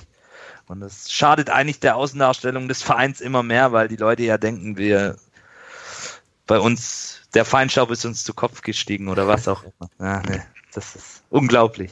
Ja. Mhm. Äh, eine, über eine Szene sollten wir noch reden. Ähm, das Tor von Kabak. Ich habe es in der ähm, im Stadion natürlich nicht gesehen, äh, ob es abseits war oder nicht. Aber mir war schon klar, als der, als der Schiedsrichter dann noch nicht zum Mittelkreis lief, und dann habe ich schon gesehen, ah, da geht der, da geht der Finger zum Ohr, da wusste ich schon, was Sache ist. Ich glaube, der Vertikalpass hat ausgerechnet, es waren irgendwie knapp zweieinhalb Minuten, die das gedauert hat. Und zwar mhm. nicht, um irgendwie eine, äh, ein Handspiel, bei einem Handspiel irgendwie die Gedanken des Spielers zu lesen ähm, oder sonst irgendwie eine, äh, einen Grund zu finden, warum das Handspiel war oder nicht. Und es war auch kein Foul, wo du sagen musst, okay, äh, musste jetzt deswegen fallen, es war eine Abseitssituation. Und ich verstehe einfach, also zum einen verstehe ich nicht, wie das so lange dauern kann. Das war wieder klassisch äh, Videoschiedsrichter verbockt, ja, weil so lange kann das nicht dauern bei Abseits. Und das andere war halt, dass die Nürnberger hinterher noch bei Twitter, äh, ist natürlich auch ein bisschen Frust dabei, dass mir ganz viele gesagt haben, ja, das war doch ganz klar, ähm, war das doch abseits und äh, dann hat der Sky zuerst das Gerücht verbreitet, dass die kalibrierte Linie ausgefallen sei. Äh, die DFL mhm. hat dann hat dann gesagt, dass die äh, kalibrierte Linie zur Verfügung stand. Ähm, und im Kicker stand dann noch, dass es wohl gedauert habe, bis man das Lot richtig ausgerichtet habe und äh, dass irgendwie äh, man zuerst nur die eine Kameraperspektive gehabt hätte. Ja, aber ich denke mir irgendwie, also ich, wir müssen das Thema jetzt nicht aufrollen, das haben wir in den letzten anderthalb Jahren ähm, schon zu Genüge getan. Äh, mhm. Aber es war einfach wieder extrem frustrierend. Also im Stadion natürlich, gut, man konnte sich denken, dass es sich irgendwann um Abseits geht. Ähm, ja, Kam er dann auch oben in der Anzeigetafel irgendwann ja, genau. mal verspätet. Ja. ja, genau. Aber wahrscheinlich, war wahrscheinlich am Fernseher genauso frustrierend. Beziehungsweise du hast ja nicht gesehen, aber wahrscheinlich dann in der, in der Zusammenfassung. Ähm, ja, na gut, in, der, in den fünf Minuten Zusammenfassung oder in sechs oder sieben, da lassen die jetzt nicht diese zweieinhalb Minuten, ja, ja, die die da zum Testen brauchen, in Originalgeschwindigkeit da irgendwie laufen, weil da passiert ja auch irgendwie nichts nebenbei. Aber ja, also es ist halt schon irgendwie eine Zumutung. Ähm, ich meine, wie du schon sagst, wenn es jetzt irgendwie um ein strittiges Handspiel geht, wo man das irgendwie nochmal äh, nachguckt. Ich äh, habe das ja jetzt von unserem Spiel vom Wochenende mit dem mit dem Elfmeter da in der Nachspielzeit, mhm. da ging es ja um dieses Handspiel, da hat er halb so lange gebraucht, um anhand von den Szenen jetzt rauszukriegen, war das jetzt wirklich ein Handspiel oder nicht. So, und jetzt reden wir einfach nur davon, um zu gucken, stehen da zwei Spieler auf gleicher Höhe oder ist da einer weiter vorne oder, also ich würde eigentlich auch erwarten, dass das diese kalibrierten Linien da in zehn Sekunden auf diesem Bildschirm irgendwie zu sehen sind und der dann vielleicht irgendwie die Kamera noch ein bisschen links, rechts schiebst, damit das alles irgendwie passt. Also, ähm, wenn, wenn wir behaupten, dass KI in der Lage ist, äh, Satire von Nicht-Satire zu erkennen, dann müsste eigentlich auch in der Lage sein, so ein Computer so eine kalibrierte Linie da irgendwie auf den Teppich zu malen. Ja, ja. ich stelle mir das eher so vor, dass es irgendwann so läuft wie bei FIFA früher, wenn du dich plötzlich gedacht hast, wieso das Spiel plötzlich aufhört und dann stand irgendwer im Abseits und du hast es nicht mehr mitbekommen. Weil da war es ja wirklich so, da musstest du musstest du nur einen Millimeter im Abseits stehen und dann hat das, äh, der Computer das sofort äh, errechnet. Ganz so funktioniert es natürlich in der Realität nicht, aber zumindest darf es nicht so lange ja. dauern. Ähm, dass die Zusammenfassung, die ich dabei, dann bei The Zone gesehen habe, sah für mich ganz klar aus, dass es kein Abseits war, weil halt der eine Nürnberger den Fuß noch draußen hat. Ähm, ja, gut, es gab eine lang, längere Diskussion. Ja gut, es muss aber halt, es muss aber halt auch dazu sagen, dass wenn der Sohn oder wer auch immer dann da die Zusammenfassung macht, dann nehmen die natürlich schon eine Kameraeinstellung, in der das dann auch richtig zu sehen ist. Also ja, ja, die haben ja dann auch mehr Zeit als jetzt in der Originalgeschwindigkeit oder in dem Originalablauf ähm, dann nehmen die ja jetzt nicht erst irgendwie drei äh, komische Kameraeinstellungen, bevor sie die dann da nehmen. Aber ja, das ist gerade an der Stelle dauert es A zu lang und aus meiner Erfahrung heraus auch für die Leute, die im Stadion tatsächlich sind, ist es eine Zumutung, weil du stehst dann da zweieinhalb Minuten im Block, du weißt halt irgendwie gar nichts, ja. Ähm, beim Fernsehen kannst du dir halt wenigstens noch ungefähr äh, dieses ganze Geplubber da von Sky antun, was jetzt auch nicht unbedingt irgendwie die Erleuchtung schlechthin ist, aber da hast du halt wenigstens nochmal irgendwie eine Wiederholung oder irgendwas, aber im Stadion hast du ja echt einfach gar nichts und das ist zum Würgen. Ja. Nee, mir ging es halt auch vor allem darum, äh, nicht um die, den Ablauf des Ganzen, sondern um die letztendliche Entscheidung. Also man, da hat man es, finde ich, auch wenn das natürlich nicht hundertprozentig genau ist, was im Fernsehen dann gezeigt wird, hat man dann doch gesehen, unabhängig davon, wie lange es jetzt gedauert hat, dass es halt kein Abseits war von Donis. Ja, aber auf der anderen, auf der anderen Seite muss man aber auch dazu sagen, also was wäre uns denn als, als Fußballfan, was ist uns denn lieber? Die investieren da zweieinhalb Minuten und am Ende kommt aber auch die Entscheidung raus, wo wir sagen, okay, die passt auch, ja, oder irgendwie Hand ans Ohr, ja, war abseits, ja, war abseits, tschö. Ja, und dann bist du nach 30, nach 10 Sekunden bist du durch und hast eine vollkommen falsche Entscheidung, weil sie sich keine Zeit dafür nehmen. Also, wenn wir die Technik schon haben und den ganzen Kram da irgendwie äh, mitgemacht haben seit anderthalb Jahren, dann sollen sie es halt auch wenigstens dann auch so angucken, dass sie auch zu der richtigen Entscheidung kommen ja, ja. und nicht irgendwie das Ding nur so als Alibi-Ding äh, verfällt, weil das ist dann halt auch irgendwie nichts mehr wert. Nee, das ist klar. Also das ist eine grundsätzliche Geschichte. Klar, wenn man ihn hat, dann sollte man auch richtig machen. Und dann, ähm, ich meine, das ist ja nicht die, war ja auch noch nicht die längste Unterbrechung, die es schon mal wegen Videoschiedsrichter gegeben hat. Und uns ist ja zum Glück erspart geblieben, dass er nochmal zum Bildschirm rennt äh, und äh, sich da noch fünfmal anguckt.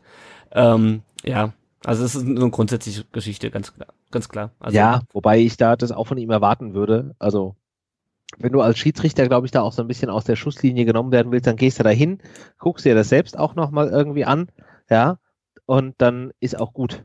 Mhm. Ja, was mich bei diesen ganzen Situationen ja mehr immer aufregt, sind ja die Spieler, die dann irgendwie meinen, dann irgendwie gleich zu 20 auf diesen Schiedsrichter da einstürmen zu lassen, wo ich mir auch denke, jetzt lass die Menschen erstmal die Arbeit machen, beschimpfen könnte danach immer noch.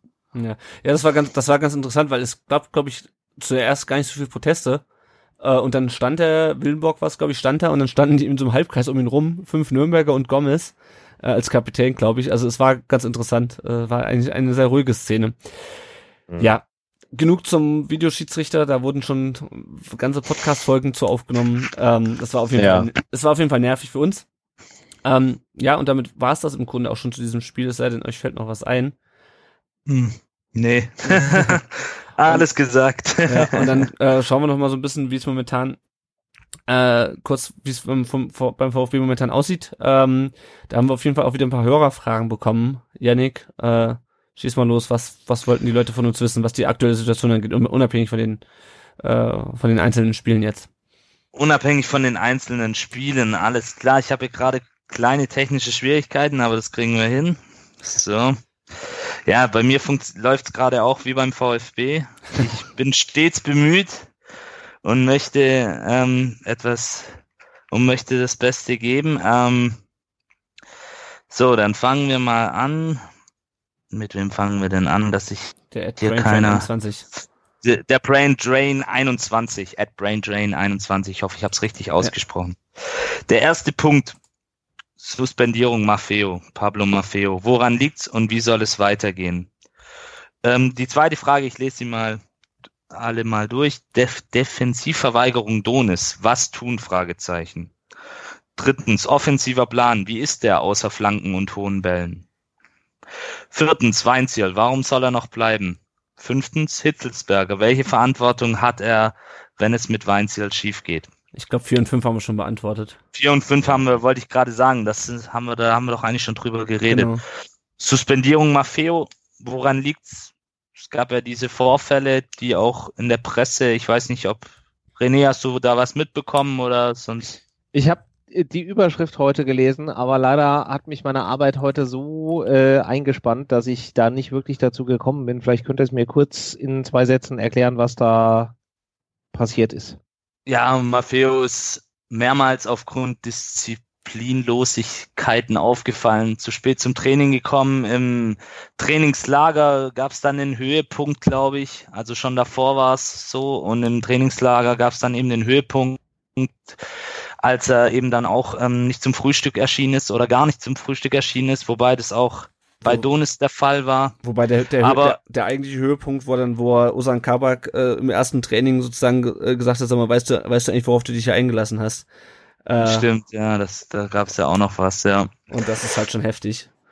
Ja, wo dann Berkay Özcan dazwischen gegangen ist quasi. Er hat Ja. damals noch bei uns gespielt und dann den Osan Kabak erstmal wieder beruhigt hat quasi. Ja, ja. Und munkelt. Also er ist aufgrund wiederholter Disziplinlosigkeiten aufgefallen, Und trainiert Und wurde eben- trainiert jetzt offiziell auch alleine. Ähm, der, unser Pressesprecher Christian Herbert hat es ja heute Ja. mitgeteilt, Okay. dass er individuell trainiert ab sofort. Ja, woran es liegt, keine Ahnung. Also es hieß ja irgendwie so ein bisschen, der sei irgendwie nur von Pep Guardiola empfohlen worden, äh, dem Michael Reschke, der, der Maffeo. Ähm, keine Ahnung, ich habe irgendwo jetzt ge geschrieben, es ist halt so ein bisschen wie äh, das System Kostic. Wenn es gut läuft, dann läuft es auch bei ihm gut. Äh, und wenn es nicht gut läuft, äh, dann läuft's, äh, dann hat er halt auch keinen Bock. Ähm, also ich weiß nicht, ob der René von vom Philipp Kostic jetzt in dieser Saison andere Eindrücke hatte. Ich hatte halt, habe die Eindrücke, die ich von ihm vom, vom VfB kenne und auch da beim HSV. Ähm, ohne jetzt zu sehr auf Kostic eingehen zu wollen, aber ich glaube, das liegt da liegt so ein bisschen bei Maffeo. Der hat sich das die ganze Saison anders vorgestellt, dass es besser läuft und hat jetzt, äh, dem fehlt jetzt ein bisschen an Bock und wie es weitergehen soll, ja, keine Ahnung. Also Wolfgang Dietrich ist ja der Ansicht, dass wir den ohne Verluste wieder verkaufen. Der Junge hat 10 Millionen gekostet, momentan glaube ich da nicht dran. Ja, man wollte ihn vor allem, man wollte ihn ja auch schon im Winter verleihen, was ja auch nicht funktioniert hat. Man wollte ihn in seine Heimat verleihen, um ihm auch nochmal so ein bisschen eine Akklimatisierung zu geben, weil man eben auch gesagt hat, dass das vielleicht ein Grund sein könnte, warum er sich hier noch nicht so wirklich identifiziert, eingelebt hat, wie auch immer. Aber ja, so wie es Lennart sagt, der wird, das wird wahrscheinlich ein Verlust werden im Sommer auf dem Transfermarkt, wenn wir ihn losbekommen. Ich glaube, also was ich so ge gelesen habe und von euch jetzt so verstanden habe, glaube ich schon, dass ihr den irgendwie loswerdet, aber es wird auf jeden Fall keine, Keine kein 10 Geschäft mit einer, mit einer schwarzen Null am Ende sein. Ähm, für mich von außen betrachtet hört sich das gerade so ein bisschen an, als wenn, ja, also was dem halt fehlt, ist einen Trainer, der dem mal so richtig sagt, dass er vielleicht nicht so der, der Überfußballer ist, wenn ihr schon sagt, äh, der ist empfohlen worden von Guardiola, das, man kriegt so ein Spieler ja auch mit, ähm, dann hält er sich da halt auch irgendwie für größer, als er vielleicht an der Stelle irgendwie ist. Und der ist ja auch, glaube ich, noch relativ jung, soweit ich das Mhm. verstanden habe, irgendwie 21, 22. 21. Ja, spanische U21-Nationalspieler. Ja, also dann bist du natürlich auch in der in der Bundesliga, ist komplett irgendwie was anderes. Ähm, du weißt, dass du irgendwie 10 Millionen gekostet hast. Ja, den hätte mal von vornherein irgendwie einer so ein bisschen ordentlich auf Linie setzen müssen. Mhm. Ja. Ja. Ja, ist Ja, und schwieriger Fall. Ja, ja, und es ja es dann, kommt halt wahrscheinlich noch so ein bisschen die Situation dazu, dass du jetzt versuchst, du hast so Machtspielchen innen drin. Du musst auf der einen Seite irgendwie der Mannschaft zeigen, so nach dem Motto, ey, wir lassen uns ja nicht alles gefallen. Auf der anderen Seite willst du jetzt auch den Spieler vielleicht nicht so total, weil vielleicht brauchst du ihn ja auch irgendwie dann äh, wi- wieder noch. Also du bist halt einfach in dem Moment auch sowohl als Trainer als auch als Sportvorstand bist du halt da einfach in so einer äh, richtig bescheuerten Zwickmühle, ja, weil eigentlich müsstest du, um die Mannschaft gerade jetzt auch so sechs Spieltage vor Schluss wieder so ein bisschen auf Linie zu bringen, müsstest da eigentlich da jetzt mal wirklich mit einer ordentlichen Machete durchgehen und sagen, so mein Freund, das war's. Stinkstiefel wollen wir nicht. Wir wollen Leute haben, die hier jetzt auch für den, für den Klassenerhalt kämpfen. Da hinten hat der Maurers Loch gelassen. Auf Wiedersehen.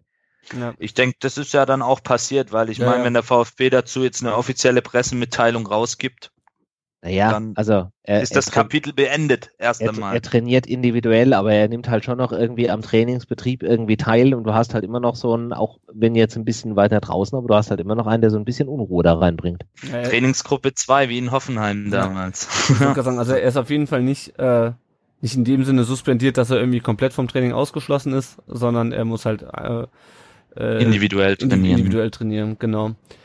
Ja. Ja. Donis, Zu Donis. Defensivverweigerung. das war ja vor allem im Dortmund-Spiel das Problem, wo wir Mhm. dann, äh, das Gegenteil, äh, das äh, Gegenteil, das Gegentor kassiert haben. Ähm, ja, ich fand ihn jetzt gegen Nürnberg auch nicht besonders gut. Äh, hinten habe ich von ihm auch nichts gesehen. Ja, keine Ahnung, was man, also Ja. An Donis scheiden sich ja so die Geister. Er ist ein guter Kicker. Ich habe ihn jetzt auch ein bisschen in der Nationalmannschaft verfolgt. Hat ein schönes Tor gemacht. War zwar auch nur gegen Andorra oder Moldawien, ich weiß es nicht, aber es war wirklich sehenswert. Und da ist er wirklich aufgeblüht, hat er auch 90 Minuten durchgespielt. Aber ist halt auch so ein Junge, er, hat wunderbare Anlagen, wenn halt der Charakter ein Mhm. bisschen optimierter wäre. Wie ich ja vorhin gesagt habe, war er auch einer, der im Trainingslager wiederholt aufgefallen ist aufgrund Disziplinlosigkeiten, wo er dann auch für ein Testspiel gesperrt wurde. Ja, Intern, das, das sind, das sind dann genau diese Störfaktoren im Kollektiv, die dann eben im Kampf um den Klassenerhalt dir vielleicht auch noch mit das Genick brechen können, hm. weil eben die anderen Spieler dann auch, ja, sich sagen, aber er ist, ja, er ist ein Spieler, der kann einen Unterschied machen, aber gerade würde ich mir von ihm tatsächlich auch mehr Arbeit gegen den Ball wünschen. So hat er das sicherlich auch könnte mit seiner Geschwindigkeit mit seiner Zweikampfstärke, die er durchaus hat. Ja, ich denke, es spielt dann ein bisschen in die dritte Frage rein vom Ed Ranger. Offensiver Plan, wie ist der außer Flanken? Ähm, ja, ich sehe es ehrlich gesagt nicht. Äh, es wird viel hin, hin und her gespielt. Ähm, auch gegen Nürnberg wieder. Äh, ja, und dann kommt halt irgendwann eine Flanke, äh, aber nie von der Grundlinie, nie gefährlich irgendwie vors Tor, sondern es ist immer irgendwas aus dem Halbfeld. Und es wird dann regelmäßig rausgefaustet, rausgeköpft. Die Ecken waren auch eine Katastrophe gegen Nürnberg. Äh, ich glaube, wir hatten zwölf oder so und eine war gruseliger als die andere. Ähm, ja, also ich glaube, daran hängt es bei Donis halt auch so ein bisschen. Ähm, der ist nicht, in, nicht vernünftig in vernünftiges Offensivkonzept eingebunden und ähm, ja, daddelt da so ein bisschen rum auf dem Flügel, aber ähm, ja, alleine kann das ja auch nicht richten. Und klar, wenn du, ja. wenn du dann in der Defensive nichts machst. Ähm, der Brennan hat ja noch eine sechste Frage äh, und das ist eine Frage, die so ein paar andere auch noch gestellt haben. Er hat ja schon äh, geschrieben, mir scheint sich beim VfB viele recht sicher zu sein, dass es zumindest zur Relegation langen wird. Wie seht ihr das? Ich bin diesbezüglich nervöser, wenn Nürnberg am Freitag zu Hause gegen Schalke gewinnt, wäre es noch ein Punkt. Ähm, und der Manu0733 schreibt bei Instagram, werden wir die Relegation spielen oder direkt drin bleiben oder sogar noch direkt abstiegen, äh, bleibt Weinfeld über die, über die Saison hinaus Trainer. Maffeo hatten wir gerade schon. Ähm, glaubt ihr, wir packen Relegation gegen Union? Oh. Ja, ähm, also ganz viele Fragen äh, zum Thema äh, Relegation. Ähm, ich kann mir schon vorstellen, dass wir irgendwie noch äh, genügend Punkte zusammenkriegen. Also nur mal kurz zur Tabellensituation. Wir sind immer noch 16. logischerweise. Mhm. Vier Punkte nach oben äh, und vier Punkte nach unten. Nach dem Augsburg ähm, ja so äh, eindeutig verloren hat er noch am Sonntag. Ähm, wir spielen jetzt noch gegen Leverkusen zu Hause in Augsburg, gegen Gladbach, äh, bei der Hertha, zu Hause gegen Wolfsburg und dann gegen Schalke. Ich kann mir schon vorstellen, dass wir uns noch irgendwie auf Platz 16 wursteln, zumal Nürnberg auch ein relativ äh, fieses Restprogramm hat. Die spielen, glaube ich, jetzt gegen Leverkusen, dann gegen, äh, gegen die Bayern und dann gegen Leverkusen. Und Erst nach Schalke, dann Leverkusen, dann genau. die Bayern, dann spielen sie in Wolfsburg, zu Hause gegen Gladbach und am letzten Spieltag spielen sie gegen Freiburg. Ja. Also mhm. alles also gut für Freiburg ist dann vielleicht die Saison schon durch. Mhm. Ähm, aber ansonsten äh, kann ich mir schon gut vorstellen, dass wir uns dann noch irgendwie durchwursteln. Ich glaube eigentlich nicht, dass wir jetzt gegen Leverkusen nächste Woche so wahnsinnig viel holen nach den Erfahrungen der letzten Spiele. Mhm. Ähm, ja, ich weiß nicht, Yannick, wie, wie siehst du es? Ja, mein Tipp ist ja auch, dass wir in die Relegation kommen. Ich denke, wie gesagt, bei allem Respekt vor den Nürnbergern und auch den Hannoveranern, die zwei Mannschaften sind abgestiegen. Die sind, die werden jetzt auch nichts mehr holen. Ich habe mir auch das Restprogramm jetzt angeguckt. Da haben wir tatsächlich noch ein relativ angenehmes im Gegensatz zu diesen Mannschaften. Dann wird es noch ein Schlüsselspiel geben gegen Augsburg, wobei ich auch nicht glaube, dass die Augsburger in den nächsten Spielen, auch wenn sie jetzt am Wochenende 0 zu 4 verloren haben, die werden auch noch ihre Punkte sammeln und mhm. werden sich da dann auch festsetzen. Schalke, denke ich, hat auch, auch wenn sie jetzt wieder unglücklich verloren haben am Wochenende gegen die Eintracht, können, wird, denke ich, dann im morgigen Eintracht-Podcast ausführlich ähm, analysiert werden. So der Plan. Ist so der Plan, mache ich sogar noch ein bisschen Werbung für euch. Nee, aber ich denke, dass wir wirklich jetzt diesen Relegationsplatz fest zementiert haben. Und ich glaube auch, weil ich habe mir heute mal in meiner Mittagspause die Mühe gemacht zu gucken, wie es denn in der zweiten Liga aussieht, welche Mannschaften da in Frage kommen, außer Union Berlin, die ja gerade auch eine Schwächephase haben in der Liga. Und das sind alles Mannschaften, bei allem Respekt und bei aller Grottigkeit, die wir gerade zutage legen, aber also spielerisch gesehen natürlich, aber die Mannschaften musst du in der Relegation qualitativ, also auf dem Papier eigentlich schlagen und weghauen, um es mal deutlich auszudrücken. Tja. Ja. Hast du, ich, hast du, hast du das Pokalspiel gesehen?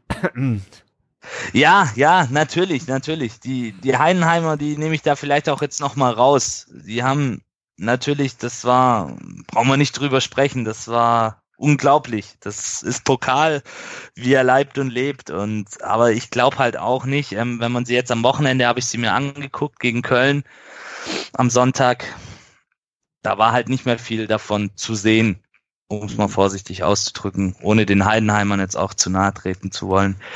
Ja, also ich, wie gesagt, wir wissen alle, wie die Relegation laufen kann. René hat sich selber schon als Fan mitgemacht, war damals auch eine enge Geschichte ja. gegen die Nürnberger. Ähm, Hör auf. Ja, da kommen jetzt Erinnerungen hoch. Aber ähm, ja. ja, ich denke, wir die Relegation werden wir dieses Jahr packen, oder darf man das sagen, packen oder werden in die Relegation gehen müssen und ja, das bisschen Resthoffnung, was ich noch habe, sagt mir, dass wir die dann auch schaffen. Mhm. Also, ja gut, ich meine, soweit ich das verstanden habe oder soweit ich mich erinnern kann, gab es den Fall, dass die Erstligamannschaft die Relegation gespielt hat, doch, glaube ich, nur einmal oder irgendwas, dass die runtergegangen sind. Also Hertha war es damals gegen ja. Düsseldorf, wo diese ja, Tyro-Aktion genau. war. Das war 2012. Ja. Und ich glaube, in früheren Jahren ist es auch mal vorgekommen. Okay, das ist, ja, das, das ist dann aber schon länger her, ja, ja. Ja, ja, also von daher, wenn du, wenn du den Relegationsplatz schaffst, dann kannst du dir eigentlich, soll es dir nicht komplett sicher sein, aber die Chancen sind größer für die Bundesliga-Mannschaft als für die Zweitligamannschaft. Das meine ich. Ich sehe ja. aber euer Restprogramm jetzt ganz ehrlich nicht so unkritisch. Also. Mhm. Ja, ich meine, Augsburg auswärts musst du gewinnen, wenn du, wenn du den Relegationsplatz Ja, da- behalten, willst- behalten Wenn du, willst. den, wenn du den haben willst, dann ist das das Schlüsselspiel. Wenn er das Ding reißt, davor und danach, wird's halt echt irgendwie schwierig. ja. Ja. Auch eher im Vergleich zu Nürnberg gemeint, die jetzt noch Bayern vor sich haben, die jetzt gegen Schalke spielen. Mhm. Da haben wir, wenn man das so sagen kann, kein Gegner ist ja eigentlich angenehm in der Liga. Nee. Aber da haben wir noch das eher angenehmere Spiel, beziehungsweise das machbarere Programm, um es Ja. mal so auszudrücken. Ich könnte mir auch Genau. beispielsweise vorstellen, dass Ja, ja, aber das musst du halt auch erstmal machen. Also Ja, deswegen, ja. nur weil es machbares Programm heißt, heißt es ja noch nicht, dass es quasi direkt irgendwie durch Vor allem nicht bei unserem Club, ja. Das Ja. wissen wir.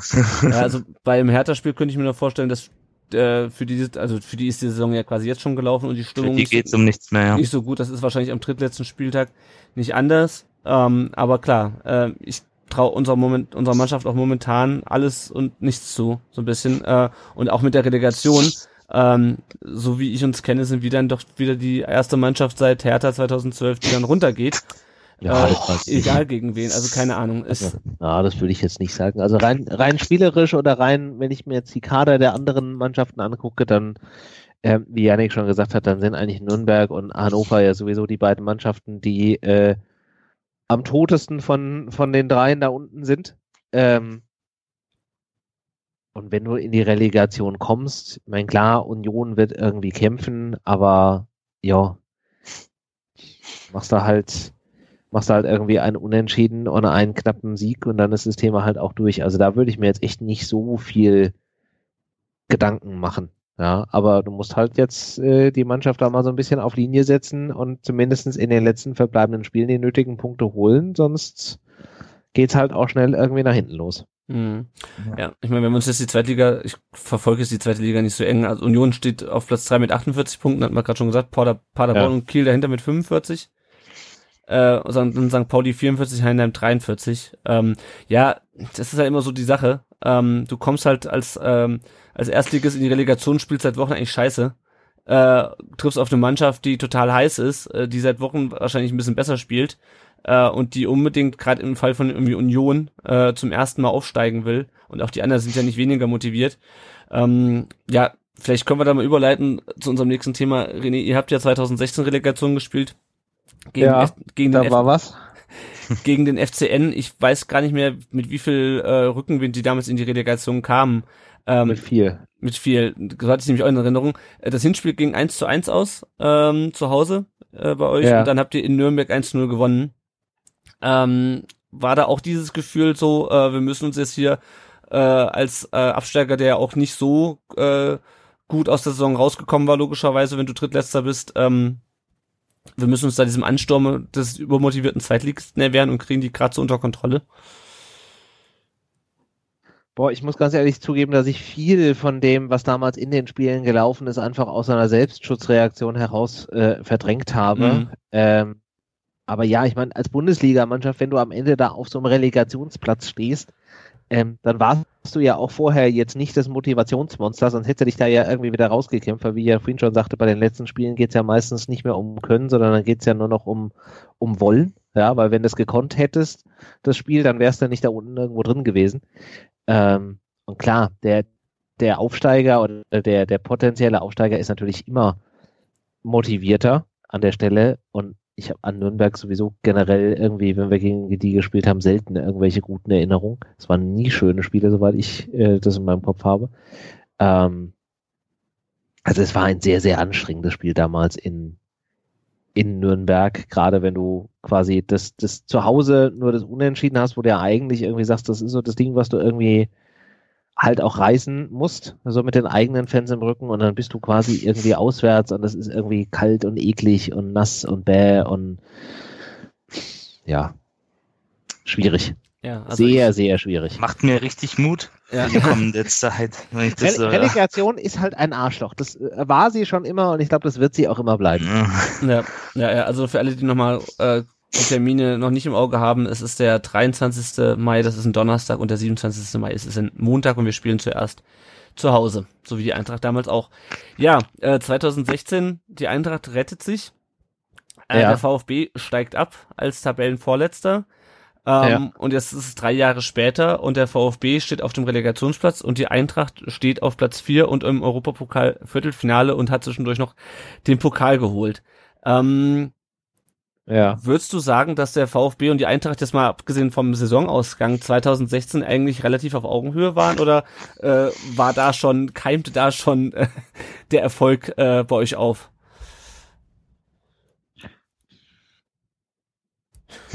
Naja, also wir hatten, ich glaube, der, der größte Vorteil halt gegenüber euch ist, ähm, dass wir nicht abgestiegen waren. Also hm. Ich glaube, das ist so der größte Knick, den du natürlich in dem in diesem ganzen Ding da drin hattest. Ähm, wir hatten vorher ein halbes Jahr knapp Kovac, ähm, der ja dann quasi so dieser Motivationstrainer da ist. Wir hatten das Glück, dass wir im Verein, in der Führungsmannschaft ähm, umsortiert haben. Ähm, Leute hatten, die halt auch auf einmal in der Lage waren, so ein bisschen einen, einen Plan zu entwickeln, die vielleicht auch mit so ein bisschen unorthodoxen Methoden da rangegangen sind. Und wir hatten halt, wie ich schon sagte, die komfortable Situation, dass wir, auch wenn es eklig war, aber durch die Relegation dann irgendwie drin geblieben sind. Das bringt dir natürlich immer noch mal eine andere Ausgangssituation, als wenn du halt wirklich aus der unteren Liga dann da den Anlauf nochmal nehmen musst. Mhm. Ja. Ja. Ähm, ja, und dann ging es ja für euch weiter. Ihr wart, ich habe nur gerade nochmal geschaut, die Saison zu 16, 17, als wir in der zweiten Liga waren, wart ihr zur Winterpause noch auf Platz 6 und wart dann, glaube ich, äh, die schlechteste Rückrundenmannschaft, wenn ich das gerade, wenn ich das hier richtig sehe, ja. dieser, ja. dieser Rückrundenabsturz. Ähm, Im Jahr drauf dann Pokalsieger und äh, erinnern wir uns alle noch, am Ende noch ein, sozusagen einen Platz hinter uns, was aber auch mehr Glück als Verstand bei uns war. Und jetzt, wie gesagt, ähm, Platz vier nach dem Sieg gegen uns und jetzt auch noch mal mit dem am letzten Spieltag nochmal äh, zementiert. Ähm, mhm. Europapokal Viertelfinale. Äh, ja, wie geil ist es eigentlich momentan Eintracht-Fan zu sein? wie, wie, äh, wie, wie ist das für euch? Ich äh, sitze äh, die ganze Zeit mit so einem fiesen Dauergrinsen hier.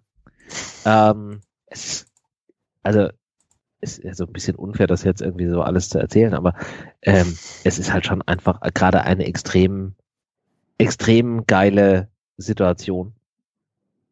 Weil halt irgendwie alles das, was wir, wo wir vor Jahren noch nicht dran geglaubt haben, dass es irgendwie stattfinden könnte, jetzt irgendwie drin ist. Ähm, die Entwicklung ging rasend schnell. Ich meine, das sind jetzt zweieinhalb Jahre, drei Jahre knapp seit diesem Relegationsding. Wir haben auf einmal Spieler in den Verein bekommen, die, wenn man jetzt nur mal auf das Finanzielle guckt, ähm, einen, einen Zuwachs an Marktwert bekommen und nicht, wie wir es sonst irgendwie immer kennen, irgendwie andersrum. Ähm, da werden Spieler irgendwie geholt, wo du irgendwie dann feststellst nach dem Motto, okay, aber ähm, warum und wieso und wo kommen die irgendwie her?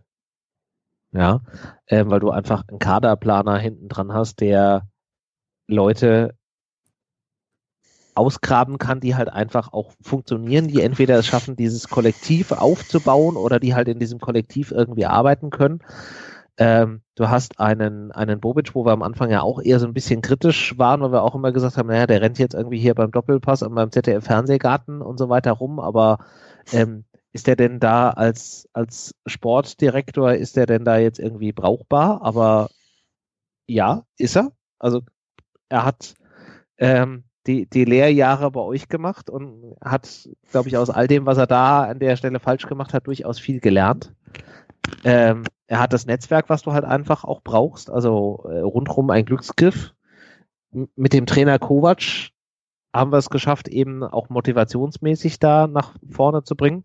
Ähm, haben mit Hütter, finde ich jetzt auch, obwohl wir da ja auch am Anfang als ähm, Fans so ein bisschen ja, äh, zurückhaltend optimistisch waren, den nächsten Schritt gemacht, der jetzt eben nicht nur Motivation kann, sondern auch spielerisch da noch irgendwie was reißen kann. Also es ist, äh, wir selbst schwanken noch so ein bisschen zwischen, ähm, boah, ist das geil und äh, hoffentlich weckt uns niemand aus diesem Traum auf. Ja, mhm. also es ist sehr, sehr schwierig. Ja, ja ich habe es auch ähm, auf der auf der Rückfahrt vom vom vom Frankfurt-Spiel habe ich dann auch so ein paar Leute irgendwie in der S-Bahn oder im Regionalexpress gehört, die dann gesagt haben, die dann meinten, ja, vorm Spiel dachte ich, naja, jetzt ist es wieder so ein Spiel gegen VfB, wo wir dann irgendwie äh, doch wieder stolpern und dann tun wir es halt doch nicht und dann geht so ein Spiel halt 3-0 für die Eintracht aus oder jetzt gegen Schalke, war es ja auch wieder so, wo er dann irgendwie, oder ach, Hoffenheim, es gibt halt viele Beispiele, abgesehen mal vom von Ja, du hast es ja, du hast es ja, Fiend, du hast es ja angesprochen. Also wir waren eigentlich in der einen Saison Hinrunde total toll und Rückrunde schlechteste äh, Mannschaft der Rückrunde. Wir waren über Jahre hinweg, und da sind wir als Eintracht-Fans auch so ein bisschen sehr gebrandmarkt, waren wir immer diejenigen, die es am Ende geschafft haben, den eigentlich schon seit zwei Jahren toten Gegner äh, auszugraben, anzuziehen und wiederzubeleben. Ja, das mhm. war so eins der großen Talente der Eintracht, selbst die, die schon fünfmal erschossen worden sind, trotzdem irgendwie wieder auf den Platz zu bringen. Ähm, und dann halt auch zusätzlich immer noch die Situation hatten, dass wir immer das Pech auf unserer Seite hatten, blöde Schiedsrichter, äh, schlechte Entscheidungen beim, beim Videoreferie, irgendwie äh, das Foul gesehen, das Handspiel nicht gesehen. Und jetzt seit zwei Jahren, man darf es jetzt nicht so laut sagen, und ich klopfe jetzt hier mal auf Holz, ähm, ist es halt genau andersrum. Ja, wir schaffen es irgendwie die Konstante zu halten, auch wenn wir in den Spielen immer mal wieder so Phasen haben, wo es dann irgendwie wieder so ein bisschen wackelt und man sagt, ja, da ist sie wieder die alte Diva vom Main. Nee, wir ziehen es irgendwie durch, wir können uns berappeln, wir haben eben dieses, dieses Kollektiv ähm, und wir haben halt auch das Glück auf unserer Seite, ja, das Ding gegen Schalke da in der letzten Minute, dann kriegst du den einen Elfmeter nicht und dann kriegst du den anderen, der vielleicht nicht so klar gewesen ist wie der erste, der aber trotzdem aus meiner Sicht nach wie vor berechtigt war, ja, weil die Hand hat da nichts zu suchen. Aber das Glück dann halt auch einfach an der Stelle mal irgendwie zu haben. Und egal wie die Saison am Ende ausgeht, wir können uns am Ende der Saison über nichts beschweren, selbst wenn es am Ende, jetzt mal so ganz schwarz gemalt, nicht mal mehr für Europa reicht, was ich ja ernsthaft nicht glaube. Was auch wahrscheinlich tabellarisch ja. kaum noch möglich ist, oder?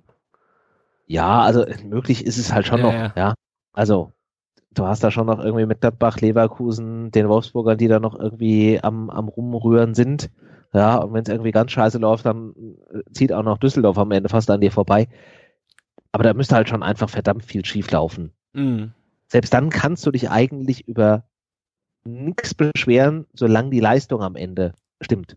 Ja, mhm. wenn du jetzt die letzten fünf Spiele quasi ohne Mannschaft aufläufst, dann ist es vielleicht nochmal was anderes. Aber wenn du halt einfach kämpfst und hast am Ende halt einfach ein bisschen weniger Glück als der Gegner, dann ist es halt so. Das gehört halt zu dem Spiel auch irgendwie mit dazu.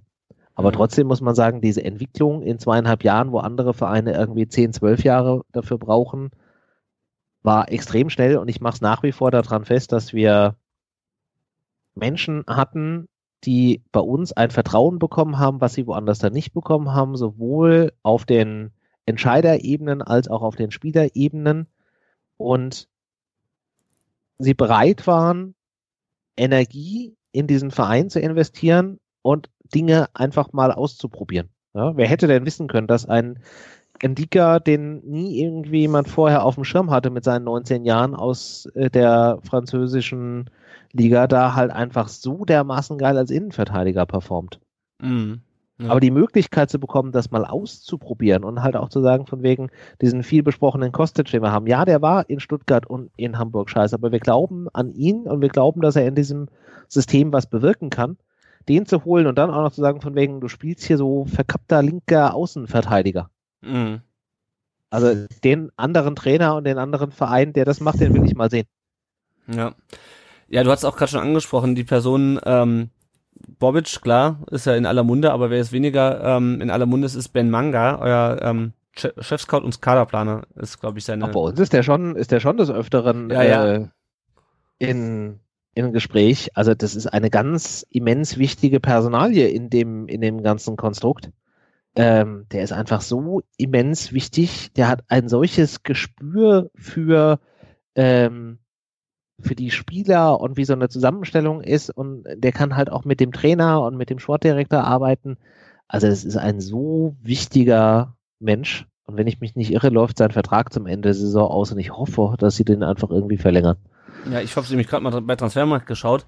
Äh, da sieht man nämlich nur, nicht nur, äh, wie lange sein Vertrag voraussichtlich läuft, äh, da steht nämlich 30.06.2019, 30. sondern auch, bei welchem Verein er vorher vier Jahre lang Scout war. Und das ist, äh, die VfB-Fans wissen das wahrscheinlich auch, äh, der VfB in der Tat gewesen. Und als dann der VfB abstieg, äh, ging Ben Manga dann zum 1.7.2016 zur Eintracht.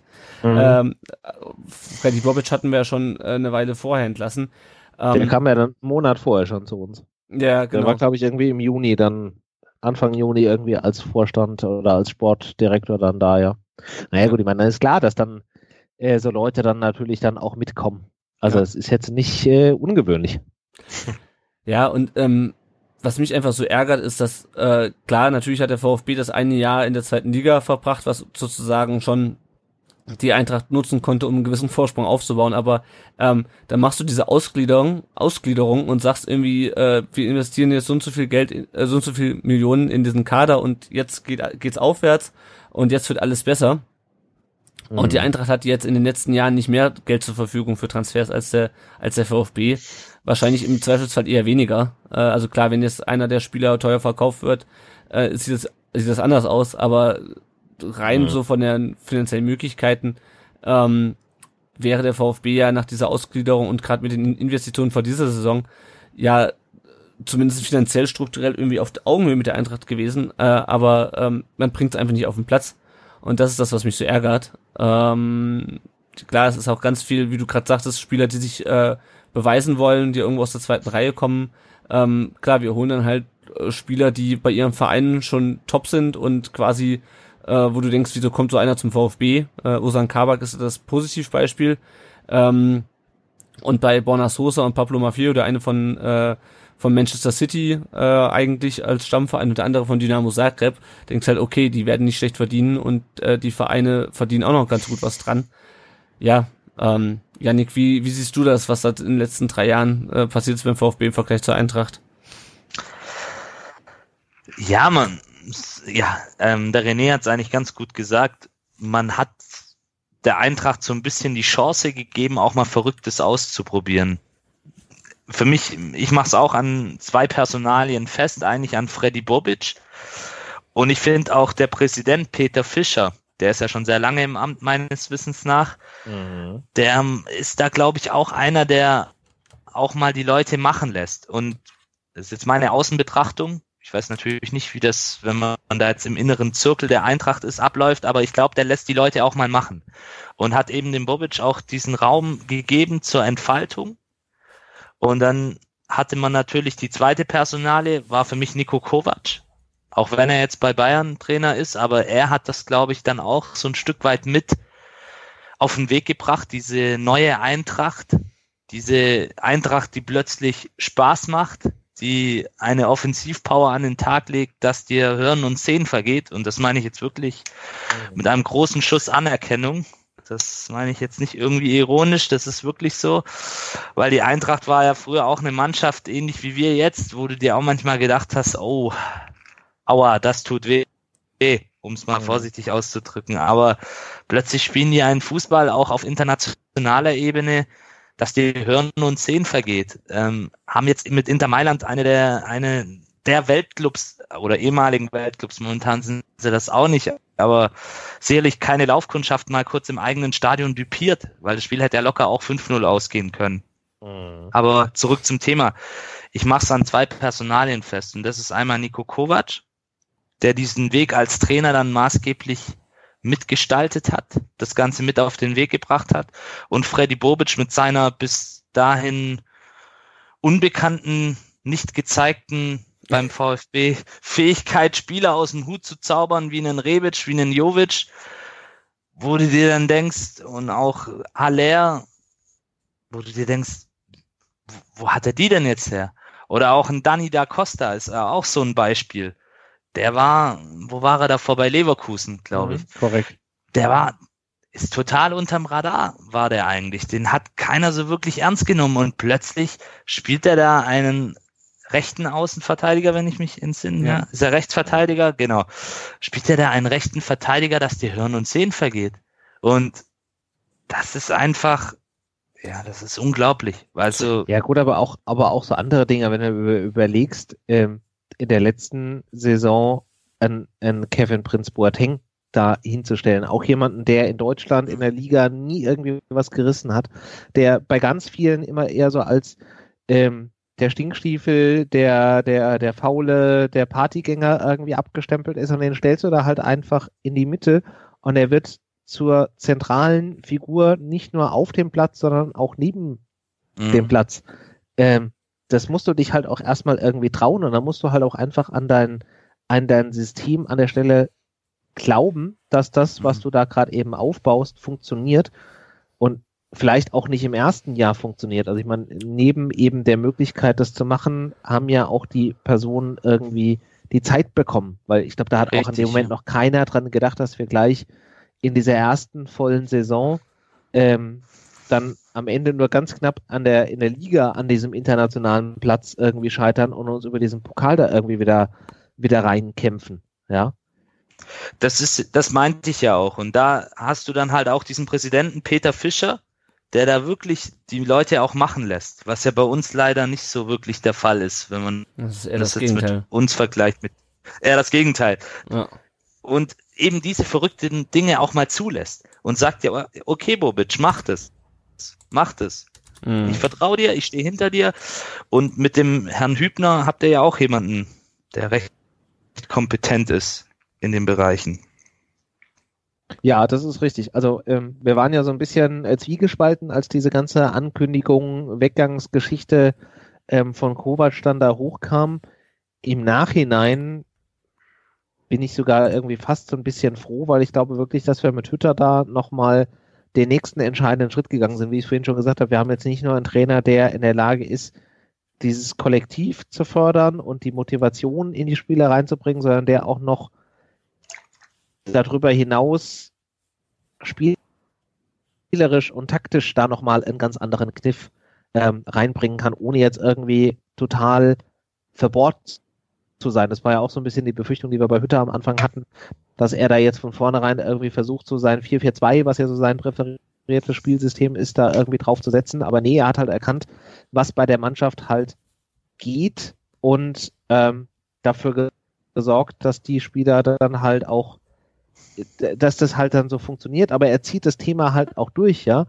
Was vorher passiert ist, wieder Spieler zu holen, bei denen man irgendwie am Anfang gedacht hätte, ja, aber was soll das denn bringen? Mit einem Hinteregger, der von der, Mhm. der ersten Minute an irgendwie da ähm, Mhm. gelaufen ist. Mit einem Seppelrode, der seit anderthalb Jahren nicht wirklich irgendwie Fußball gespielt hat, aber nach drei, vier Spielen zu der zentralen Position im Mittelfeld ähm, wird, wo du halt einfach jetzt schon extrem merkst, wenn der mal nicht auf dem Feld steht und du dich dann mit so einem Handelfmeter-Ding in der 96. Minute gegen Schalke irgendwie durchsetzen musst, weil dir der Mittelfeldmann spielt. Also das halt einfach auch fortzuführen, aber das halt auch nochmal noch mehr ähm, ja quasi darauf aufzubauen, aber und dann auch parallel, und das ist vielleicht auch nochmal so ein Ding, so zu erleben, wie dieser ganze Verein an sich sich professionalisiert, was Berichterstattung angeht, was ähm, Außendarstellung angeht, was diese ganze Social Media Thematik irgendwie angeht. Also einfach an sich diesen, diesen großen Schritt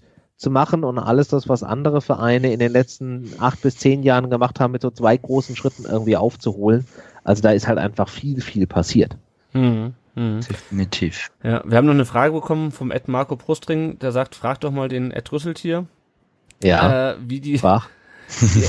wie die Gewinner wie die Gewinnermentalität in den Verein gekommen ist. Kann man das an an Bobic festmachen oder äh, kann man das an der Person festmachen?